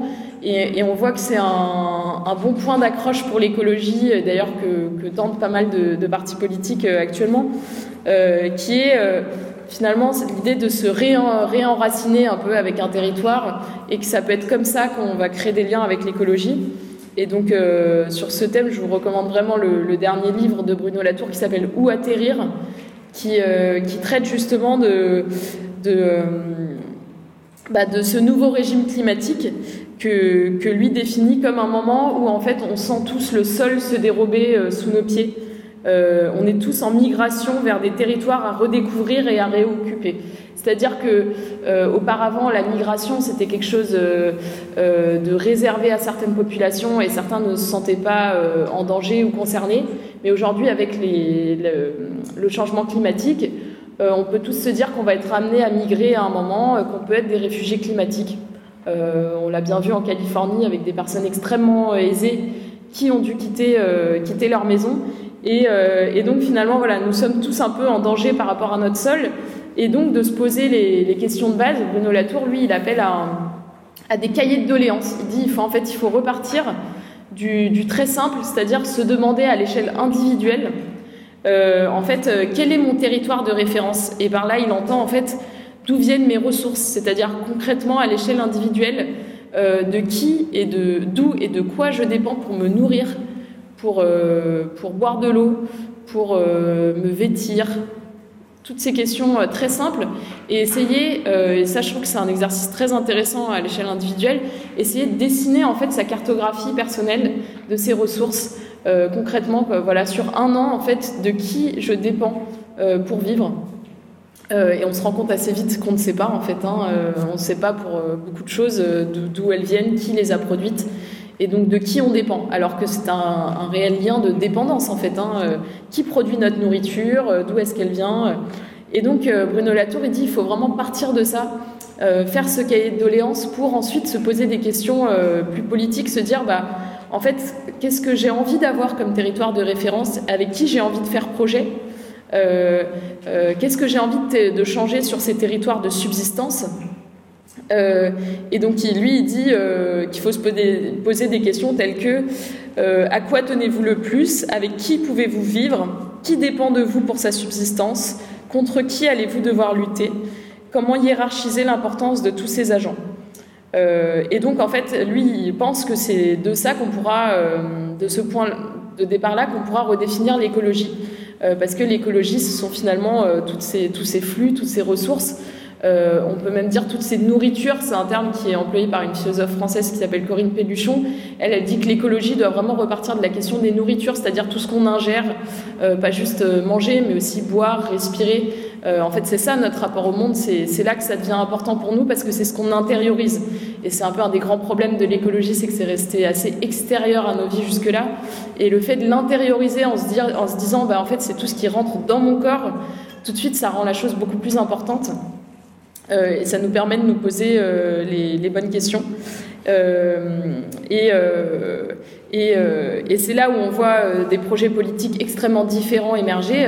Donc Bruno Latour a écrit son livre après l'arrivée de Trump et, lui justement décrit le, Trumpisme comme un peu un, je crois il dit un régime offshore du climat, c'est-à-dire tout simplement le fait de, bah, de, refuser de vivre sur le même sol, c'est-à-dire on fait comme si en fait ce, ce sol endogé n'existait pas et qu'on vivait sur une île. Euh, et donc, euh, bah, se poser la question qu'est-ce qu'on peut créer face, euh, face à cette île et comment créer encore des, des échanges, comment créer ce qu'il appelle la mondialisation plus, c'est-à-dire le rapport au monde qui va pas en fait créer trop de standardisation et réduire les possibilités, mais un rapport au monde qui va augmenter nos possibilités. Et, et donc voilà, ça, me semble extrêmement important. Et, et donc voilà, comment, comment rendre l'écologie quelque chose d'intérieur à nous euh, et il y a eu pas mal de réflexions euh, liées à ça. J'ai mis une photo de, Notre-Dame-des-Landes parce que c'est vraiment intéressant. Il y a beaucoup de penseurs qui, se sont penchés récemment quand même sur l'expérience de Notre-Dame-des-Landes comme une expérience extrêmement intéressante de euh, retisser des liens avec un territoire, justement, avec l'idée que beaucoup de gens qui sont allés dans la ZAD, finalement, ne venaient pas de, de là-bas. Donc c'est justement aussi pour montrer qu'on peut s'accrocher à un territoire sans que ça soit notre territoire euh, natif. Euh, et on réussit à créer des liens avec l'écosystème, à créer une communauté. Et euh, il y a un, recueil de textes qui est sorti là-dessus que je vous recommande, qui s'appelle Éloge des mauvaises herbes, où a également écrit Bruno Latour, où plusieurs auteurs se sont posé cette question simple. Pourquoi est-ce qu'on a mis autant de violence et, et, de moyens financiers pour détruire la ZAD, qui était finalement quelque chose de tout petit et de, et pas si menaçant? Pourquoi est-ce que l'État a voulu la supprimer à ce point-là? Euh, Qu'est-ce que ça révèle en fait euh, justement de notre peur de voir ce genre de projet émerger? Euh, et, la conclusion de Bruno Latour, c'est c'est qu'en fait Notre-Dame-des-Landes prouve qu'on est là pour en fait donner des leçons à l'État et qu'il faut voir l'État comme quelque chose qui apprend de nous et, qu'en fait et que il faut tout le temps enseigner des choses par l'exemple à l'État et que c'est à ça qu'a servi Notre-Dame-des-Landes. Euh, voilà, bon, rapidement, euh, parce que le, temps tourne, je voulais du coup euh, évoquer quand même un peu des principes fondateurs de l'éthique environnementale, qui est la, discipline qui permet de répondre à toutes ces questions. et qui est une discipline malheureusement assez méconnue en France, mais qui, à mon sens, doit devenir extrêmement importante pour faire face à toutes ces questions. Euh, et, donc l'éthique environnementale, c'est une, branche de la philosophie qui justement vise à réfléchir, à, euh, orienter nos actions euh, de manière éthique face à l'environnement et à repenser toute la philosophie à partir de ce prisme. Puisqu'il ne vous aura pas échappé que la philosophie occidentale parle très peu du rapport à la nature, finalement parle très peu aussi des autres espèces. quand on lit plein de textes de philosophie, on a souvent l'impression que l'être humain vit sur une île complètement hors sol, euh, que de toute façon ce n'est pas du tout un sujet, euh, le rapport, le rapport justement au sol, et on voit bien qu'aujourd'hui il est plus possible de faire de la philosophie comme ça. Et donc ce qui est intéressant dans l'éthique euh, environnementale, c'est que ben, on a un nouvel objet qui est, justement pas l'être humain seul, mais l'être humain vu dans, un, ensemble, une nouvelle échelle, puisque euh, on peut regarder à plein d'échelles différentes. On peut regarder à l'échelle de l'écosystème, on peut regarder à l'échelle des entités vivantes. On peut regarder à l'échelle de la planète et se poser les questions philosophiques à chaque fois à toutes ces échelles, et donc se poser aussi les questions au quotidien de notre impact sur toutes ces échelles différentes, et une nouvelle temporalité puisque euh, bah, avec la technique, nous avons euh, la possibilité d'influer énormément les générations futures. Et ça, c'est aussi euh, une grande nouveauté du coup à prendre en compte, c'est de se dire dès lors que je peux avoir un impact sur les générations futures, comment je calcule mes actions. Et là, ça renvoie encore une fois à la représentation politique, et on le voit bien aujourd'hui avec les réclamations de la jeunesse par rapport au climat, de se dire comment on prend en compte les gens qui ne sont pas encore nés, mais qui vont subir nos actions d'aujourd'hui, euh, comment on les prend en compte dans nos, euh, dans nos processus euh, politiques. Et donc, par rapport à ça, il y a un auteur qui a, qui a, qui a vraiment été précurseur, qui est Anne Sionas, qui a défini en fait le principe responsabilité, qui est justement ce principe de se dire aujourd'hui, avec l'arme nucléaire, avec d'autres, avec la surpuissance technique, on doit se demander quel va être l'impact sur les générations futures. Euh, on, doit se poser cette question. On ne peut plus, euh, passer, euh, à côté. Et il a écrit ça au, sortir de la deuxième guerre mondiale. Et il a parlé d'un seuil d'irréversibilité finalement dans notre dans notre pouvoir d'action. Et donc l'éthique environnementale, c'est aussi accepter que le champ de la morale, il n'est pas réservé à l'être humain mais que euh, quand, on, voilà, quand on se demande si euh, faire quelque chose est moral ou non, on doit aussi se le poser vis-à-vis euh, d'autres, espèces. Et donc ça, c'est une avancée qui, est, qui est finalement énorme dans, du point de vue juridique, du point de vue politique. Et on voit bien que nos systèmes juridiques et politiques sont encore extrêmement peu adaptés pour, pour prendre ça en compte. Et, euh, euh, et, donc ce que disait euh, Anne c'est que le, le, simple exercice quotidien de notre pouvoir, qui constitue la routine de la civilisation moderne, devient un problème éthique. Et c'est vrai que c'est un peu aujourd'hui le malaise dans lequel on peut être certain de se dire bah, prendre l'avion c'est devenu un problème éthique. Manger certains aliments, c'est devenu un problème éthique parce qu'on ne sait pas bien comment ils ont été produits, etc. Et donc, euh, on se retrouve un peu dans un, enfer éthique où on se rend compte que la moindre de nos actions qui nous semblait être un peu la base de notre vie quotidienne peut poser des problèmes éthiques à euh, des entités à l'autre bout du monde. Et donc, c'est extrêmement compliqué de vivre, tout simplement, avec, ça, avec ça en tête. Et. Et, par ailleurs, je voulais, euh, je voulais citer, voilà, je voulais revenir sur Aldo Léopold, qui, euh, qui est aussi une lecture que je recommande vivement, euh, qui lui a un peu instauré le, principe d'éthique de la Terre. De, il, a parlé de penser comme une montagne, c'est-à-dire toujours réfléchir comme si on était nous-mêmes un écosystème, comme si on était une montagne. quelles, voilà, quelles seraient les actions positives ou, ou négatives.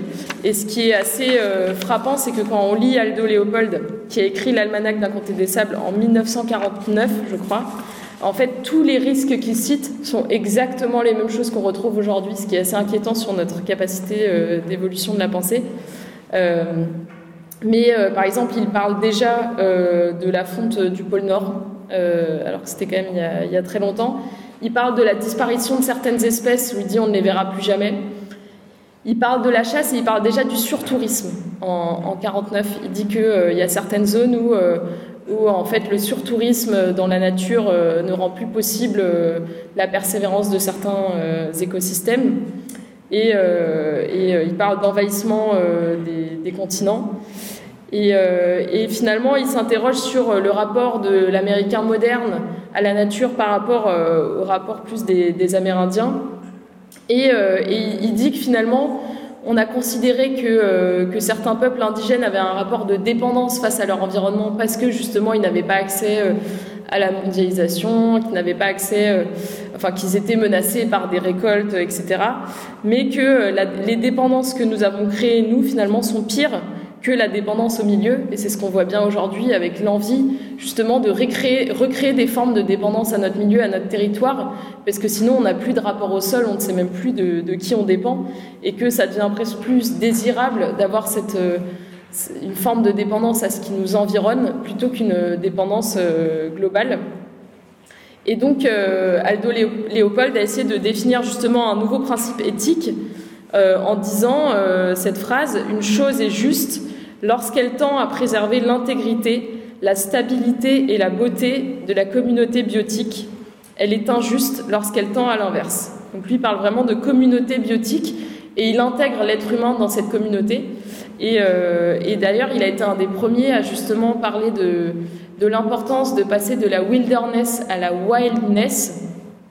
Et la wildness, c'est l'idée que on peut avoir une communauté biotique justement qui fonctionne avec l'être humain et que euh, peut nous aussi tendre vers une forme de, euh, sauvage ou pas d'ailleurs, mais euh, la wildness, c'est notre capacité à nous intégrer dans des écosystèmes et à ce que ces écosystèmes persévèrent par eux-mêmes.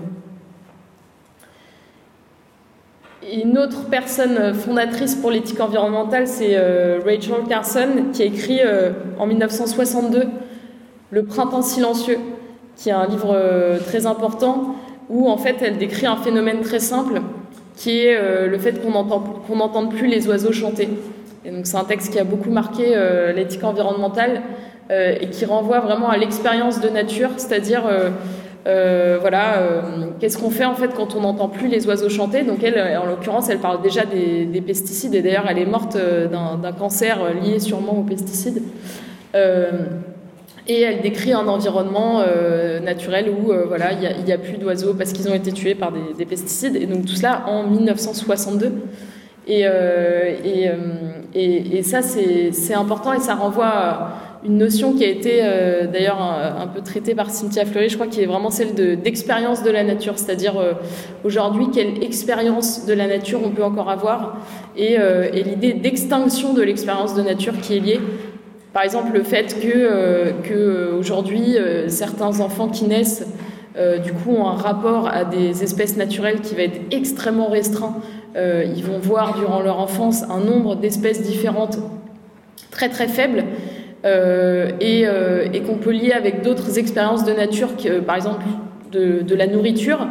Il y a aujourd'hui des, des, études qui montrent que certains enfants américains n'ont presque jamais consommé un produit frais.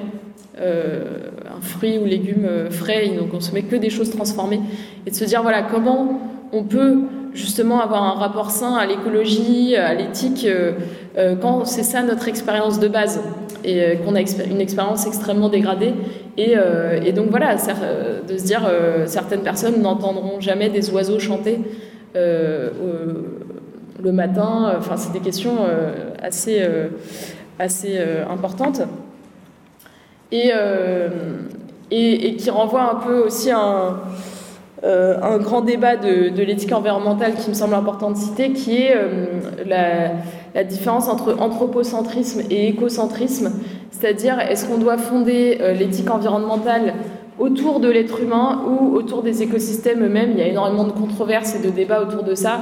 Euh, est-ce qu'il il est possible, nous, en tant qu'être humain, justement, de réfléchir en mettant la nature au cœur sans, sans, sans nous mettre nous-mêmes. Donc là-dessus, les avis divergent. Certains disent que de toute façon, euh, il vaut mieux partir du point de vue de l'être humain parce que c'est ça qui est le plus efficace et que c'est comme ça qu'on rendra les gens aussi plus écologistes.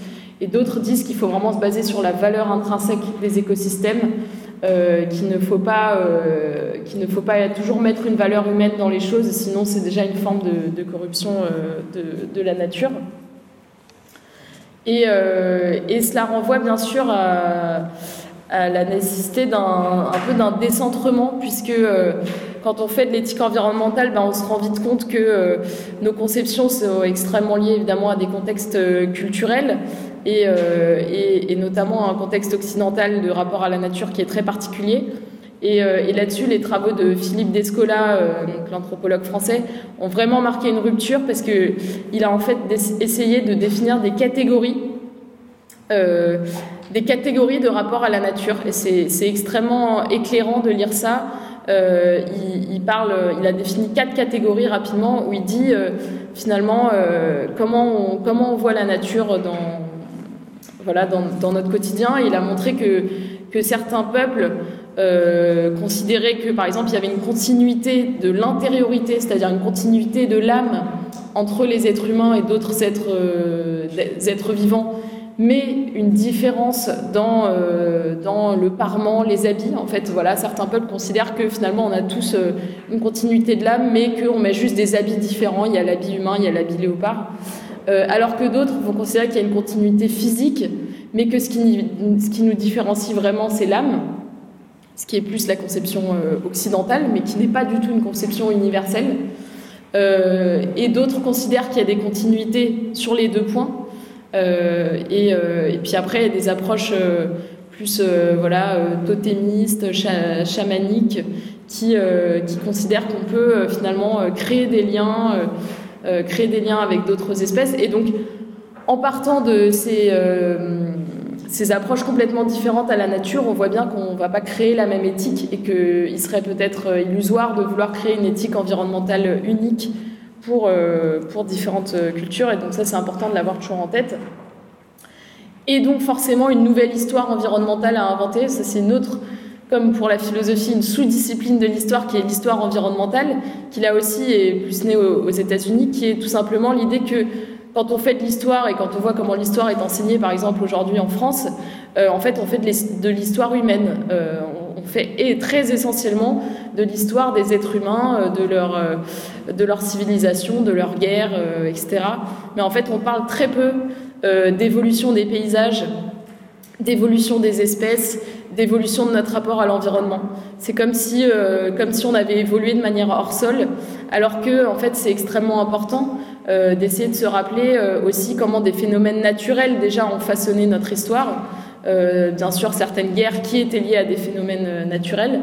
Et donc, il y a tout un courant de l'histoire qui essaie de justement réécrire un peu pour prendre en compte tout cela et, essayer de comprendre des choses. Et, et par exemple, aux États-Unis, le rapport à l'environnement a été bien sûr très important dans le le combat entre, euh, bah, entre les colons et les Amérindiens, puisque euh, ce qui, euh, certains auteurs disent, voilà, ce qui a permis vraiment aux colons de s'implanter, c'est le fait d'avoir un rapport justement productiviste à la nature, donc de créer plus de rendement.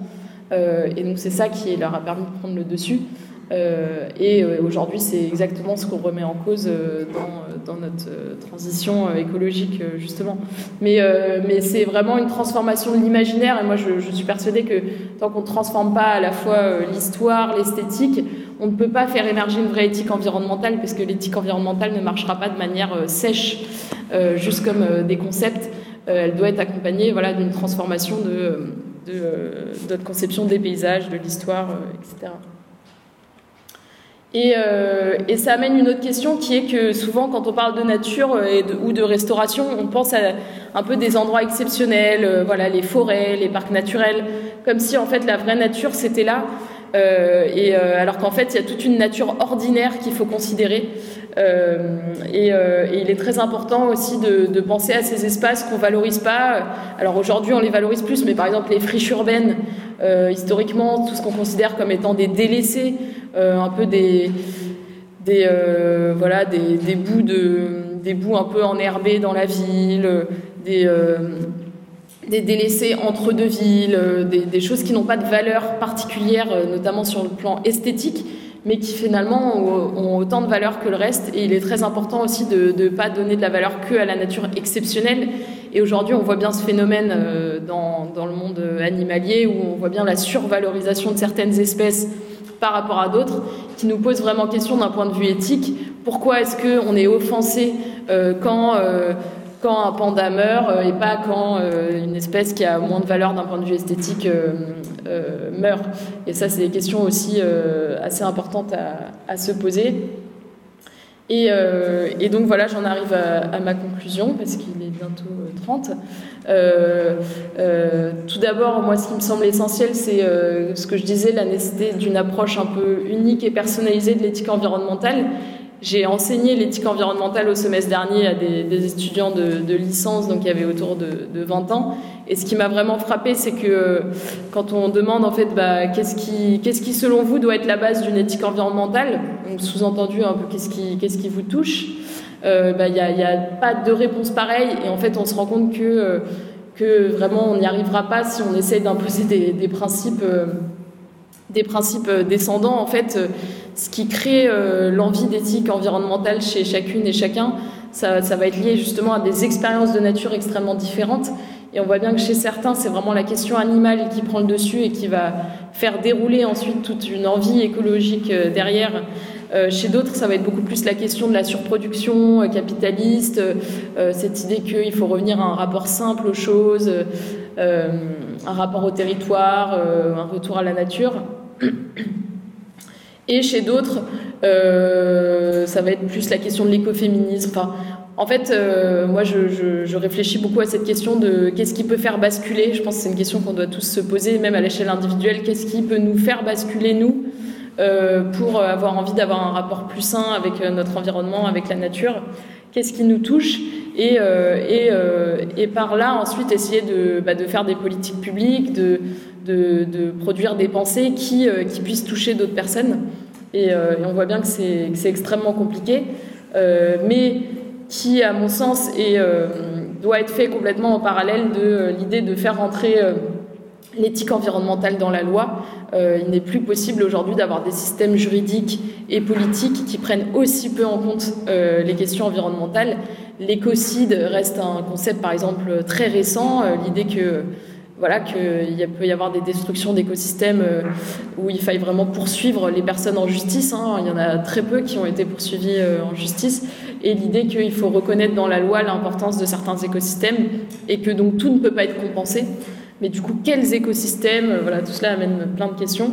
Et, euh, et enfin, euh, pour en revenir à la question urbaine, l'urgence de renforcer les expériences de nature, de se dire que aucun espace ne doit être réservé euh, à l'être humain, même si même s'il nous semble que dans notre histoire, voilà, certaines villes doivent vraiment ressembler à quelque chose, bah, de se dire qu'on est dans une telle urgence qu'il faut vraiment renforcer les expériences de nature euh, partout, et y compris euh, au, cœur, euh, au cœur de la ville, ça me semble essentiel puisque c'est là que vivent maintenant la majorité des êtres humains. Et, et, que la nature n'est pas réservée voilà, à certains espaces exceptionnels à l'en dehors, mais se rappeler que ça doit vraiment être dans, dans notre écosystème immédiat pour se rappeler qu'on n'est pas une espèce hors sol. Voilà, merci pour votre écoute.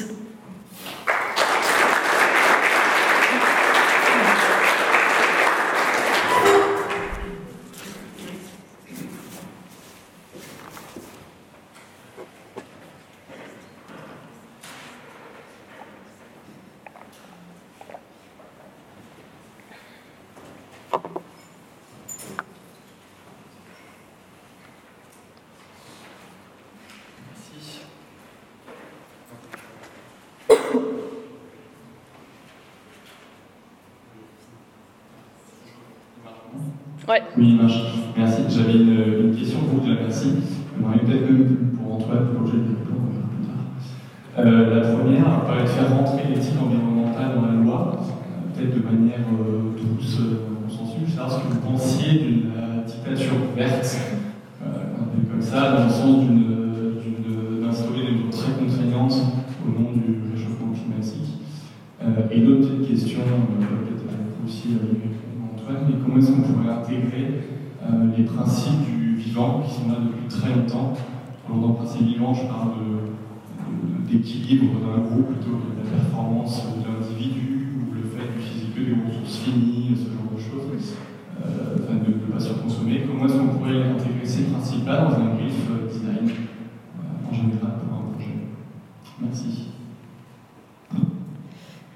Euh, ben c'est intéressant la, question de la dictature verte parce que justement mes, étudiants, euh, il y en a plusieurs euh, qui disaient ah bah, de toute façon la seule solution c'est la dictature verte. J'étais assez étonnée mais c'est un truc qui revient pas mal en force.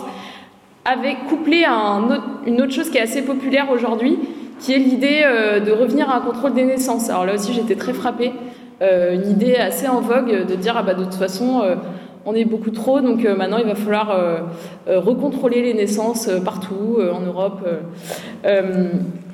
Ben, je pense que cette idée se heurte assez vite, là je parle juste en termes d'efficacité hein, pour commencer, au fait que de toute façon, dans la mesure où on est dans un système avec impact et conséquences globales, si on instaure une dictature verte quelque part, il y a de forts risques euh, bah, justement que, les personnes choisissent un, autre type de régime.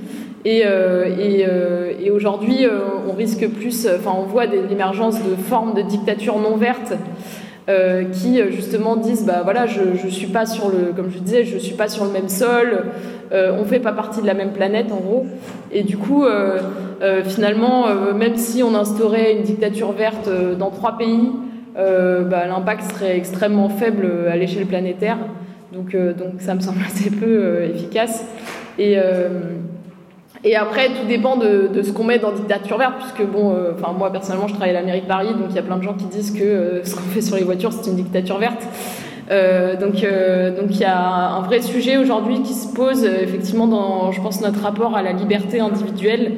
tout le débat qu'on a vu autour de la voiture, qui est quand même incroyable quand on quand on voit les tensions qu'il y a autour de ça, de se dire bah aujourd'hui finalement, qu'est-ce qui compte vraiment pour notre liberté?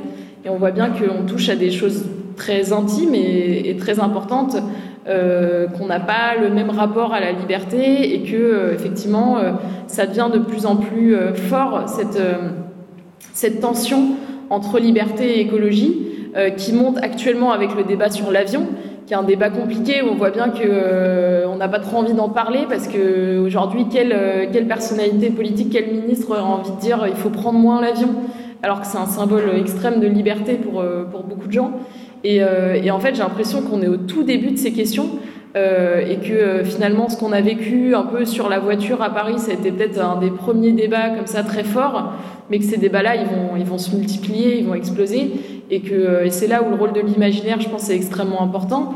Euh, d'arriver à, à, créer d'autres formes d'imaginaire de liberté et de se dire voilà est-ce que est-ce que c'est vraiment ça euh, Est-ce que c'est vraiment ça la liberté euh, et, d'arriver à aussi mettre dans notre imaginaire quand même le souci des générations futures, euh, qui, bah, pour l'instant, on le voit bien avec le débat sur la voiture, par exemple, est assez peu présent et qu'on n'arrive pas à toucher les gens encore avec ces questions-là. Et donc là, je pense qu'il y a un rôle très fort de l'art, de, du design, vraiment de se dire comment on touche les gens pour accompagner ces décisions-là, qui vont de toute façon se multiplier et, euh, et, qui, pour moi, ne seront pas de la dictature écologique, mais qui sont vus comme certains, euh, comme, comme ça. Quoi. Donc, euh, donc là, je trouve que c'est un défi énorme qui est lancé à plein de professions actuellement, qui est vraiment comment accompagner, comment convaincre, comment persuader, comment donner envie. Quoi.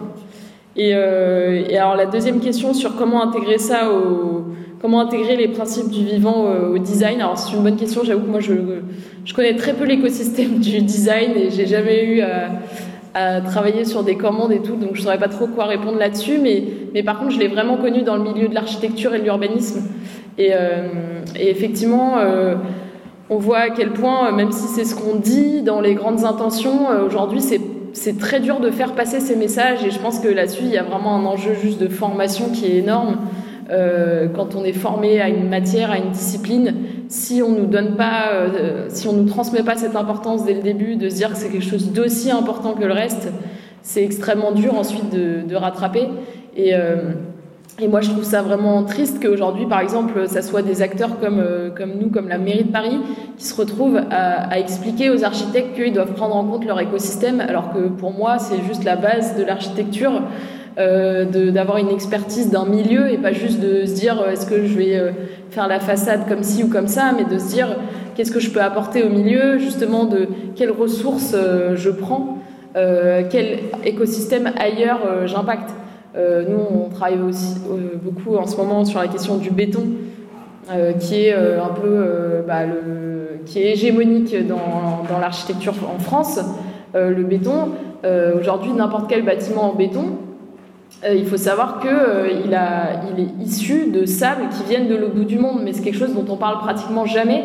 Et donc euh, l'architecte vous dira voilà c'est magnifique le projet que j'ai livré, et en même temps il faut savoir que ça a forcément impacté des, des, océans à l'autre bout de la planète, et, et c'est pour ça qu'on essaie de revenir à des matériaux locaux biosourcés. Mais c'est quelque chose dont on n'a presque jamais parlé, comme si ça, n'avait aucune importance quoi. Et donc c'est essayer de là aussi de je pense de de toucher les, professions pour, euh, pour essayer de, voir plus largement euh, ce qu'on produit, quel impact ça a, et avoir ce, souci-là. Mais, je pense que c'est un travail énorme. Peut-être sur la problématique euh, liée au cahier des charges du design. Euh, moi, ce qui me frappe pour l'instant, c'est que finalement, j'ai l'impression que c'est extrêmement complexe à mettre dans un cahier des charges, c'est-à-dire à, essayer de, solliciter de la part des gens qui, sont des commanditaires et qui donc écrivent des cahiers des charges cette problématique des milieux vivants euh, dans la problématique plus générale qui est posée dans le cahier des charges, mais qu'il y a une décorrélation de plus en plus forte entre la capacité qu'on a d'influencer les individus à l'intérieur de ces organisations et les organisations elles-mêmes. Et j'ai l'impression que peut-être que le rôle du design serait de voir comment accompagner ces individus qui sont, à mon avis, plus rapidement sensibilisés parce que plus capables de faire le pas, eux, assez rapidement, à interagir avec une gouvernance dans souvent un écosystème, disons, économique qui est déjà très rigidifié euh, par euh, bah, une construction qui date d'une construction de décision, une, construction de gestion euh, qui date d'un moment où cette problématique se posait pas encore, en gros. Et ça rejoint ce qu'on essaye de questionner aussi, qui est de dire est-ce qu'il existe un, business model du, du CARE J'aime bien ce raccourci parce que ça paraît complètement utopique, mais à mon avis, il faut quand même qu'on arrive à, pouvoir mettre des preuves qu'il y a une création de valeur quelque part euh, qui peut être ailleurs et qui peut être bénéfique pour euh, les gens qui posent ces, cahiers des charges. Continue à faire circuler le micro. C'est bien, il n'y a que des gens qui sont tout en haut, c'est pour mon sport. Là, je peux essayer de parler sans micro.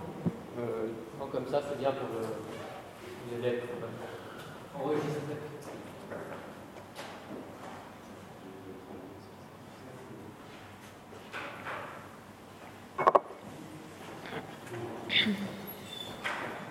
Bonjour.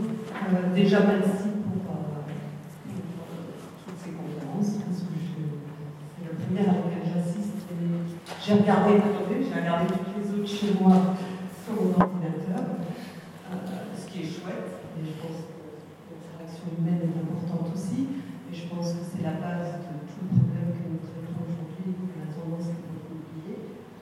J'ai aimé beaucoup de choses qui se sont dites, mais je de base est quelque chose que vous avez finalement dit tout à la de votre présentation et tout à la fin aussi de ces conférences. C'est deux choses que j'ai notées, c'est que en fait, il faut un retour d'un rapport simple aux choses et aussi qu'il faut inventer euh, une, une histoire euh, environnementale. Et je suis très choquée d'entendre des mots comme dictature utilisés nature. Je suis une personne qui adore la nature et pour moi c'est tout sauf de la dictature. Donc déjà ça me choque beaucoup d'entendre ce genre de mots. Et justement je pense que c'est la base de tout problème. Et de la base de beaucoup de problèmes en ce moment, c'est cette idée de dictature et que les gens euh, se sentent pris au piège quand on les oblige à faire des choses. et je suis furieuse contre la mairie de Paris je pense que vous avez fait des, choses géniales, mais que vous l'avez fait euh, en oubliant l'humain, justement, parce que revenons aux choses simples, nous sommes tous des humains. Et j'ai appris plein de choses, moi qui déjà à la base de la nature, j'ai appris plein plein de choses pendant ces conférences. Euh, donc on a tous plein de choses à apprendre là-dessus, mais j'ai déjà une base, moi. Donc j'ai déjà une facilité à pouvoir écouter tout ce discours intellectuel, parce que finalement, on a beaucoup entendu des choses qui sont très élitistes et très intellectuelles, et qu'aujourd'hui, euh, si on veut vraiment marquer le monde et, se faire entendre, il faut, il faut commencer à parler un langage plus simple, et donc je pense que la première chose à faire, c'est d'imposer comme vous dites, une nouvelle histoire dans l'éducation, mais dans l'éducation de base de nos enfants, et qu'il faut aussi, s'il faut utiliser les forceps, ne pas les utiliser sur les gens de tous les jours ou les habitants de Paris et, les mettre dans des situations où ils ont l'impression que c'est eux qui souffrent pour les autres, mais il faut mettre la pression sur les grosses entreprises. Et là, je suis d'accord aussi en disant qu'il faut des lois il va falloir obliger toute grande entreprise à inclure euh, l'environnement dans tout développement qui puisse faire à venir à partir d'aujourd'hui, que ce soit même dans la construction de nouveaux locaux ou dans la dépollution de la ville avec des plantes, personne n'en parle, mais il y a déjà plein de choses qui peuvent être faites au sein même des écoles, euh, des entreprises avec des plantes dépolluantes, etc. Et tout ça, il faut d'abord apporter de l'aide aux gens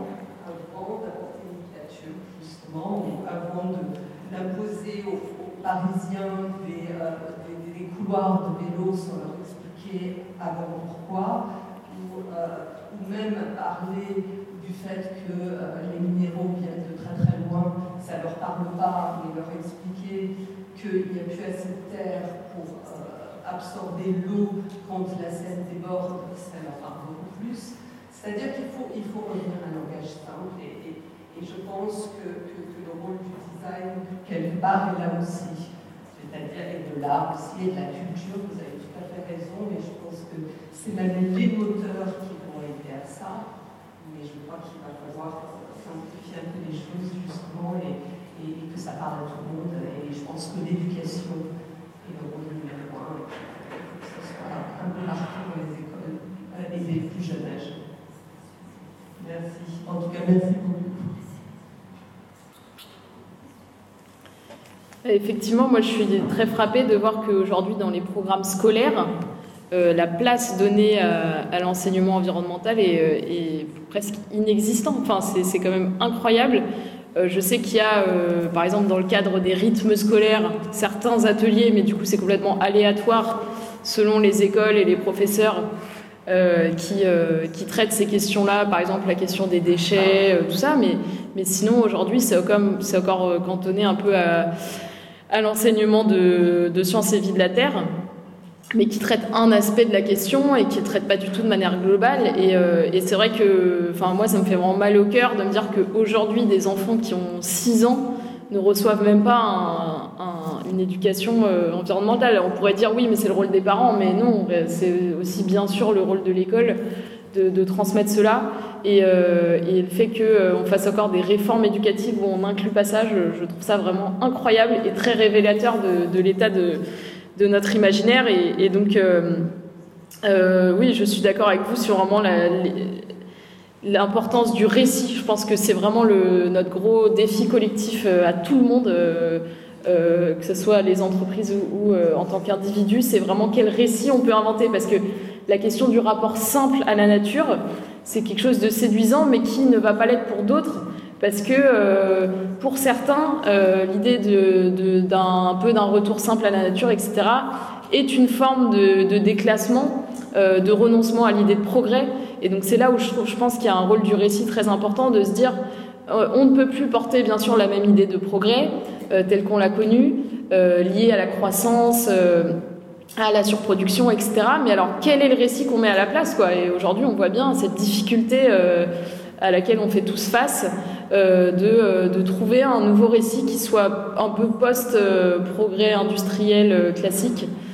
Comment faire rêver Honnêtement, je pense que pour l'instant, personne n'a vraiment réussi. Et d'ailleurs, on le voit, puisque aujourd'hui, un récit qui prend plus le dessus dans les sphères écologiques, c'est plus le récit de l'effondrement. Qui, qui, a séduit, qui séduit pas mal de gens. Euh, et, euh, et, parce qu'en en fait, euh, on ne trouve pas de récit qui fasse un peu rêver. Et, et, du coup, on se retrouve plus dans ce récit de l'effondrement, du collapse, de la fin du monde. Et, euh, et du coup, c'est pas évident de mobiliser autour d'un récit comme ça. Et donc, vraiment, là, je pense que toutes les compétences sont, sont à mobiliser là-dessus. Mais du coup, euh, voilà, tout ça renvoie quand même vraiment à l'échelle individuelle et pas juste les grosses entreprises, parce que je pense vraiment que ça renvoie à notre capacité d'action et de choix euh, à chacun euh, et de consommateurs aussi beaucoup. Et donc, quels récits vont nous donner envie aussi de consommer différemment, etc. Peut-être juste une petite réponse sur la simplicité.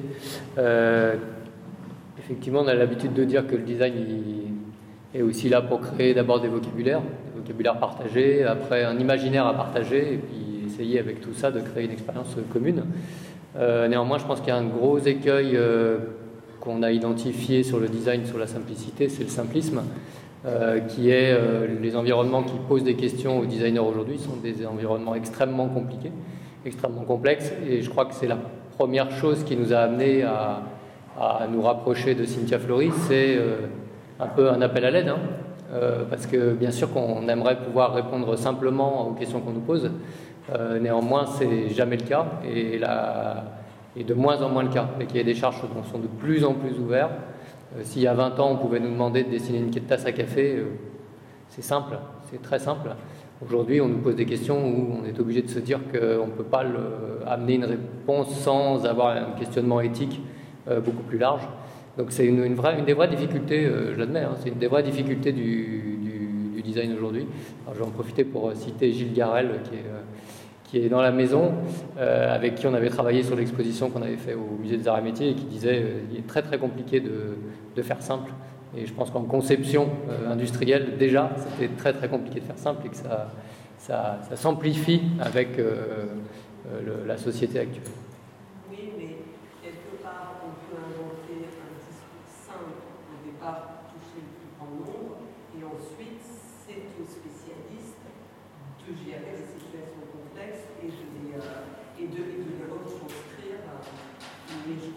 c'est possible, je pense que la question est très, très ouverte. Est-ce qu'il y a d'autres questions, s'il vous plaît? Monsieur, vous avez gardé le micro bah, Allez-y, très bien, bravo. Euh, une petite question de, fond rapide et puis un, témoignage pour votre retour dessus. Euh, la, petite question de fond rapide, c'est sur le en fait, vous parlez d'éthique de l'environnement et non pas d'éthique de la nature. Est-ce que c'est un, choix de fond Est-ce que voilà, est-ce que c'est une formulation euh, euh par facilité, notamment enfin, quelques jours après la disparition de Michel Serre, j'ai été notamment choqué interpellé dans sur euh, ma radio préférée, l'hommage à Michel Serre a été fait par Luc Ferry euh, enfin, qui, qui s'est fait un nom sur la, sur la critique de la, de la, euh, euh, en, en, étant particulièrement sans pitié avec Michel Serres sur ces, questions-là. Donc dans le débat sur environnement, nature, contre naturel, comment est-ce que vous vous positionnez par rapport à ça? Ça c'est la question de fond. Et sur le, témoignage, en fait, le, on a vraiment une toute petite sensibilité gaussienne sur ces, sur ces questions-là. Euh, je me suis retrouvé participant à la direction d'un établissement, d'un Seine-et-Marne depuis, euh, depuis deux ans, qui se trouvait en fait au, héritier en fait des, sanatoriums des années, euh, des, années 50 et qui, comme beaucoup d'établissements de soins de suite aujourd'hui en France, ont des domaines naturels, des, parcs euh, euh, qui peuvent être, euh, qui peuvent être importants. Le, nous, le domaine de l'établissement, c'est 35 hectares pour un, établissement, pour une population pédiatrique. Et avec aujourd'hui des débats, notamment à l'ARS, sur la question des financements de, ce type d'établissement, de savoir si le financement d'un espace de l'entretien et des financements qu'impliquent en fait ces espaces naturels euh, relève bien du soin ou non. Euh, donc, est-ce qu'en gros, est-ce que c'est à, la sécurité sociale de payer euh, les lagages, l'entretien, la mise en sécurité de, Et alors la façon qu'on a eu de répondre de façon assez pragmatique, hein, c'est peut-être du design naturel, comme M. Jourdain sans, sans savoir, euh, c'est qu'on a commencé en fait à, se poser la question des usages thérapeutiques du, euh, domaine.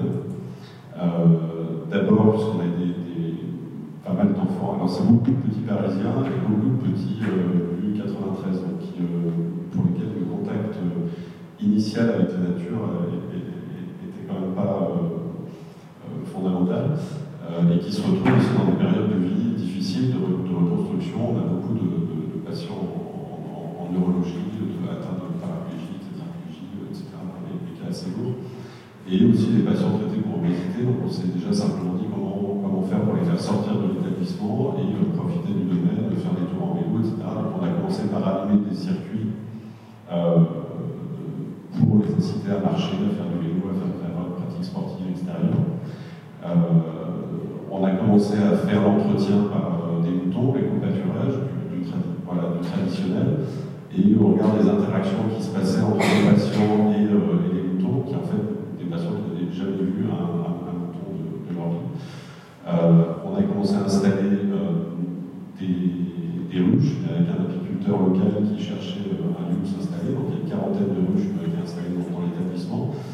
Et euh, petit à petit, je ne vais pas faire tout le, tout, le, tout le, circuit, mais donner un petit peu des, voilà, des, illustrations d'usage thérapeutique qui, pour le coup, se sont développées un petit peu naturellement.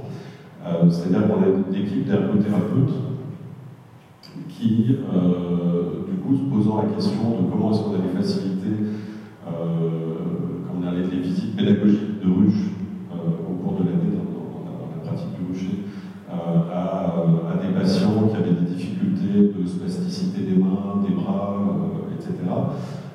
donc ils ont commencé à fabriquer avec les patients une, ruche et de l'utiliser en fait dans la pratique d'ergothérapie dans leur, et de pouvoir qualifier tous les gestes qu'il fallait faire pour une visite de ruche et de pouvoir les qualifier du point de vue de leur métier, c'est-à-dire du point de vue thérapeutique de, de l'ergothérapeute, pour euh, voilà, trouvant aussi que c'était une façon de comment dire, d'obtenir du patient aussi une meilleure adhésion euh, aux soins, aux traitements euh, qui pouvaient être faits avec une motivation ensuite de, de, à l'extérieur. Sur les, psychologues, vous parliez de la, diversité naturelle et de ce qu'elle pouvait apporter. On a une psychologue qui a une orientation lacanienne, donc très orientée sur la question du, langage, du lien au langage, du sens que peut avoir la pratique du langage, du nombre de mots, euh, etc. Euh, et qui a commencé à travailler en fait avec une application de, de qui est euh, l'application, je crois, Plante Tête, qui permet en fait d'identifier avec votre smartphone un certain nombre de, plantes. Hein, et en travaillant avec des, des patients qui ont certaines problématiques euh, sur, sur, lesquelles elle travaillait, euh, notamment des patients phobiques, euh, de pouvoir montrer en fait que tout a un nom, y compris les milieux qui peuvent leur permettre, eux venant du, voilà, de, milieux urbains, des environnements qui peuvent leur paraître complètement sauvages, en fait tout a un nom, tout a un sens. Et bien qu'en fait, dans, dans, le parc, ces patients ont pu trouver plus de 200 espèces végétales dans le, parc qui étaient. Euh, euh, et donc je trouvais que c'était une expérience de, redonner un, sens au fait de disposer d'espaces naturels euh, dans des hôpitaux, notamment des hôpitaux pédiatriques. Et en fait, on voit souvent la question des, jardins thérapeutiques en, EHPAD. Et je trouve qu'auprès des, auprès des jeunes publics, euh, que ce soit en médecine physique de rééducation, que ce soit pour nous, médecine de l'adolescence, et l'obésité et autres, je pense que c'est euh, intéressant de, réintégrer le contact avec la nature, notamment euh, du fait que beaucoup d'établissements disposent de cette ressource dont ils sont malheureusement incités à se séparer de, la part des, tutelles en raison de leur coût et je pense que redonner, enfin, montrer que ces espaces peuvent avoir du sens thérapeutique, c'est quelque chose d'intéressant. Bah, oui, c'est clair. Et puis euh, j'imagine que euh, d'ailleurs dans les travaux sur le soin, le care, euh, l'idée que des personnes qui sont, dont on prend soin puissent elles-mêmes prendre soin de, de, quelque chose est extrêmement bénéfique. L'idée qu'on est, on est on est hospitalisé ou en phase de soins, mais qu'on peut prendre soin d'un écosystème, d'un environnement, euh, me semble être quelque chose de très fort. Et d'ailleurs, euh, euh, des auteurs comme Hans Jonas notamment, lui a toujours travaillé à la fois sur l'éthique environnementale et sur l'éthique médicale, et toujours en parallèle, parce que ça lui posait plein de questions en parallèle, notamment cette question de l'autonomie que je citais, mais aussi la question du soin et de la, responsabilité finalement euh, du, soigneur euh, par rapport euh, aux soignés. Et, et, donc je pense qu'il y a énormément de liens à faire. Et, et d'ailleurs, j'ai vu une étude passer récemment là, sur les réseaux sociaux qui disait que quand on choisit sa chambre à l'hôpital, il faut plutôt choisir une chambre avec vue sur un arbre plutôt qu'une chambre seule parce que les, résultats sont meilleurs. Et ça, ne m'étonnerait pas. Et effectivement, pour des, des, établissements comme le vôtre, j'imagine que les résultats peuvent être énormes. Juste de pouvoir sortir et avoir des liens. Et et euh, sur la première question, euh, oui, euh, moi c'est après là-dessus, moi je suis en partisane de, plus d'efficacité justement dans qu'est-ce qui touche les gens en termes de, mots. Mais c'est vrai que moi j'ai l'impression que le mot nature souvent renvoie plus à justement des, forêts, de la végétation, et, et, que du coup quand on parle de nature, souvent les gens excluent encore plus facilement l'humain, alors que quand on parle d'environnement, j'ai l'impression que c'est un terme plus généraliste où, euh, où euh, l'humain s'inclut plus. Et du coup, moi, c'est pour ça que j'utilise plus ce terme-là. Et après, c'est vrai que aussi dans la discipline, on parle plus d'éthique environnementale plutôt que d'éthique de la nature. mais je pense que c'est pour les mêmes raisons, c'est pour ne pas parler juste d'entité extérieure, mais vraiment parler de ce qui nous environne, et que et que du coup, ça touche plus les gens. Merci pour votre témoignage. Je serais assez preneur. Euh, je ne sais pas si ce, parcours a été documenté, mm. c'est-à-dire cette évolution de tout ce qui s'est fait au fil des années a été euh, documenté, partageable ou peut servir à d'autres, mais je trouve que c'est une expérience qui, qui vaudrait le coup d'être euh, écrite et documentée si jamais.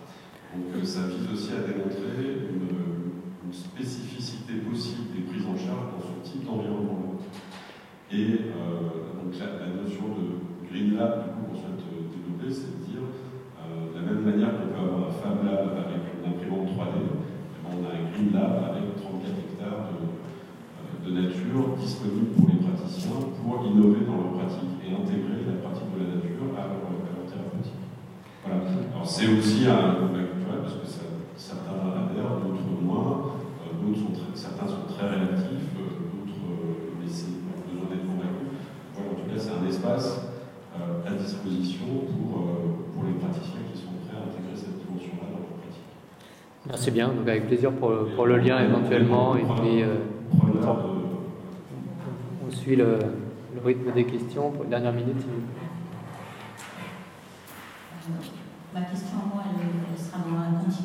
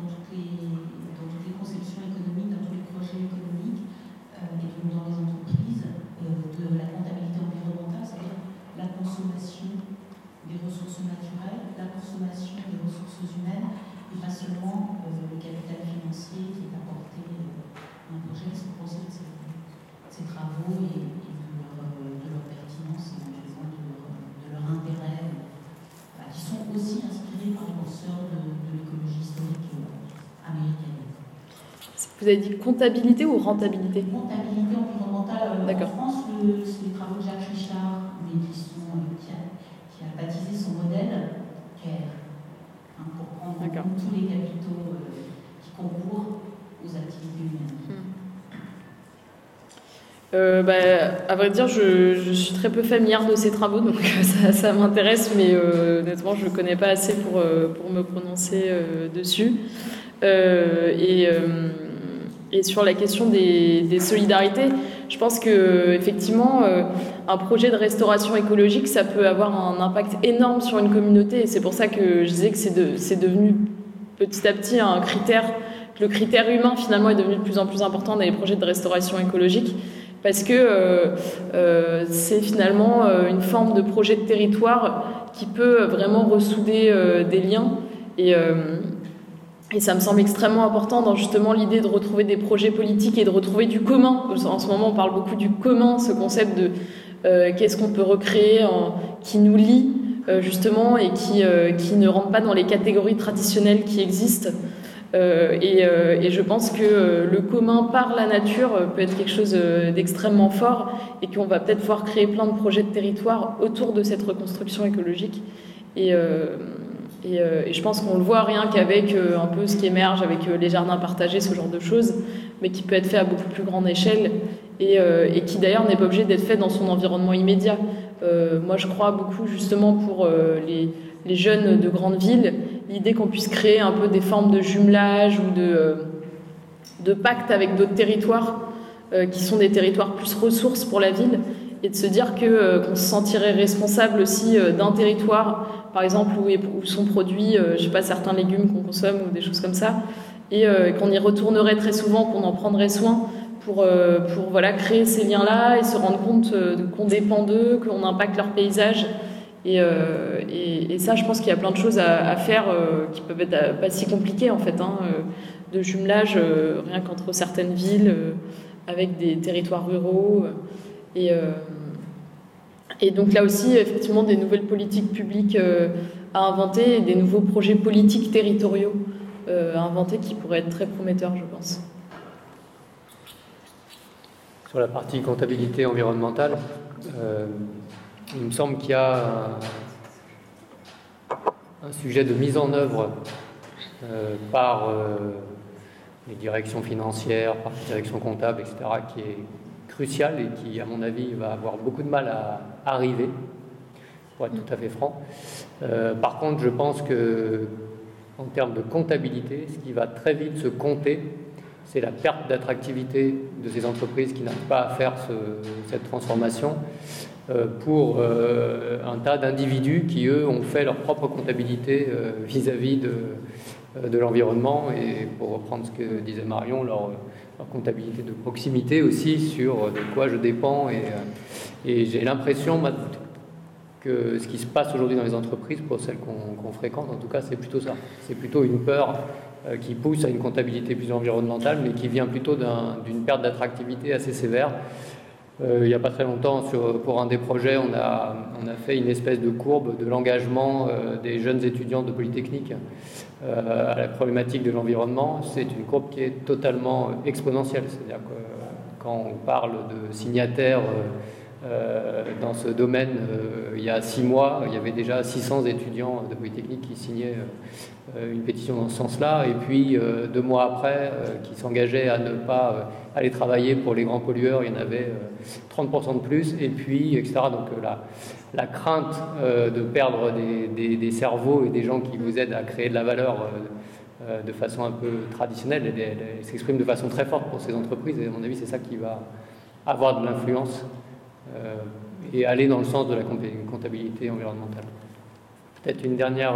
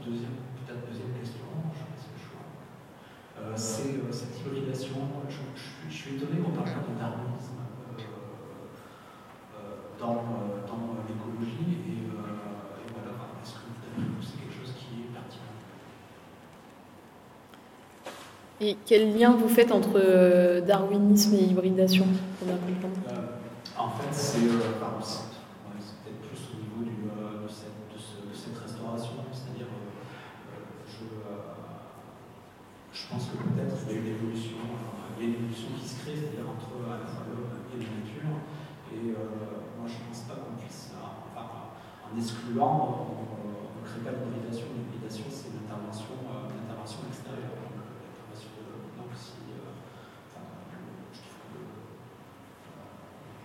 revenir en arrière, c'est euh, une négation de soi.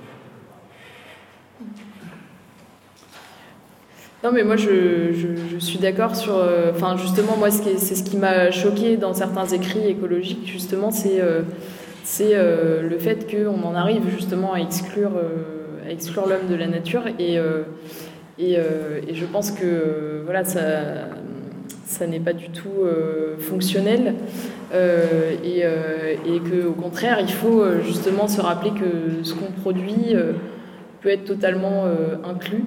Et, donc ça, ça me semble vraiment extrêmement important. ce qui pose quand même des questions, du coup, est-ce qu'il faut quand même, par exemple, qu'il y ait certaines zones sur Terre qui soient interdites à l'être humain? Ça, moi, je sais pas, enfin, c'est une question, je trouve, intéressante. Euh, je sais qu'il y a par exemple des associations qui se montent actuellement en France qui rachètent des terres euh, pour y faire justement de la restauration et interdire les zones à l'être humain. Euh, et moi, je pense que voilà, il faut toujours rappeler ce principe d'inclusion. Et en même temps, c'est vrai que de se dire qu'il faut peut-être garder certaines traces, certaines traces de nature sans être humain, pourquoi pas? Je pense que ça peut être quand même intéressant. Euh, pas pour exclure, mais euh, pour juste se, rappeler comment ça évolue quand on n'est pas là. Mais, euh, mais, sinon, je pense que cette voie-là de l'écologie n'aboutira pas du tout. La voie de l'exclusion, puisque, puisque justement ça ne crée aucun récit positif et que si on n'a pas de récit positif, je pense qu'on n'arrivera pas à trouver des solutions. Et donc je pense que euh, au contraire, voilà, il faut, euh, il faut créer beaucoup plus d'interactions et non pas les réduire. C'est juste qu'il faut les faire autrement. Mais, euh, mais je pense qu'il ne faut pas se dire qu'il faut moins intervenir dans la nature, en fait. Au contraire, il faut plus intervenir d'une certaine manière, mais différemment. Et donc, je pense qu'il ne faut pas prôner le retrait de la nature, mais au contraire, voilà, y aller beaucoup plus. Et, aussi, finalement, avoir plus confiance dans nos capacités à intervenir positivement. Et c'est là où l'histoire compte aussi, se rappeler rien que euh, dans des récits historiques et que dans d'autres environnements culturels, il y a encore des rapports euh, très positifs, se rappeler toutes ces choses-là pour, euh, pour arriver à, recommencer sur, sur de bonnes bases. Parce que je pense qu'aujourd'hui, on est un peu écrasé par ce constat de trop d'interactions négatives qui fait qu'on n'a a même plus trop envie de toucher. Quoi. Et donc, c'est très important de réinstaurer, je pense, ces récits positifs. Euh, merci beaucoup. Je ne sais pas si vous connaissez, il y a un très très beau livre qui s'appelle Les âmes sauvages d'Anastasia Martin qui raconte vraiment très très bien euh, ce balancier entre une, façon écologique de voir la nature et puis une façon sauvage, justement, d'un peuple qui se retrouve coincé au milieu de ce balancier qui n'y trouve son intérêt ni d'un côté ni de l'autre. Je trouve que ça, ça, ça, raconte très très bien cette, cette ambiguïté, ces, paradoxes un peu, un peu qu'on se pose aujourd'hui. Merci beaucoup à tous, merci beaucoup euh, Marion euh, d'être venu. Euh,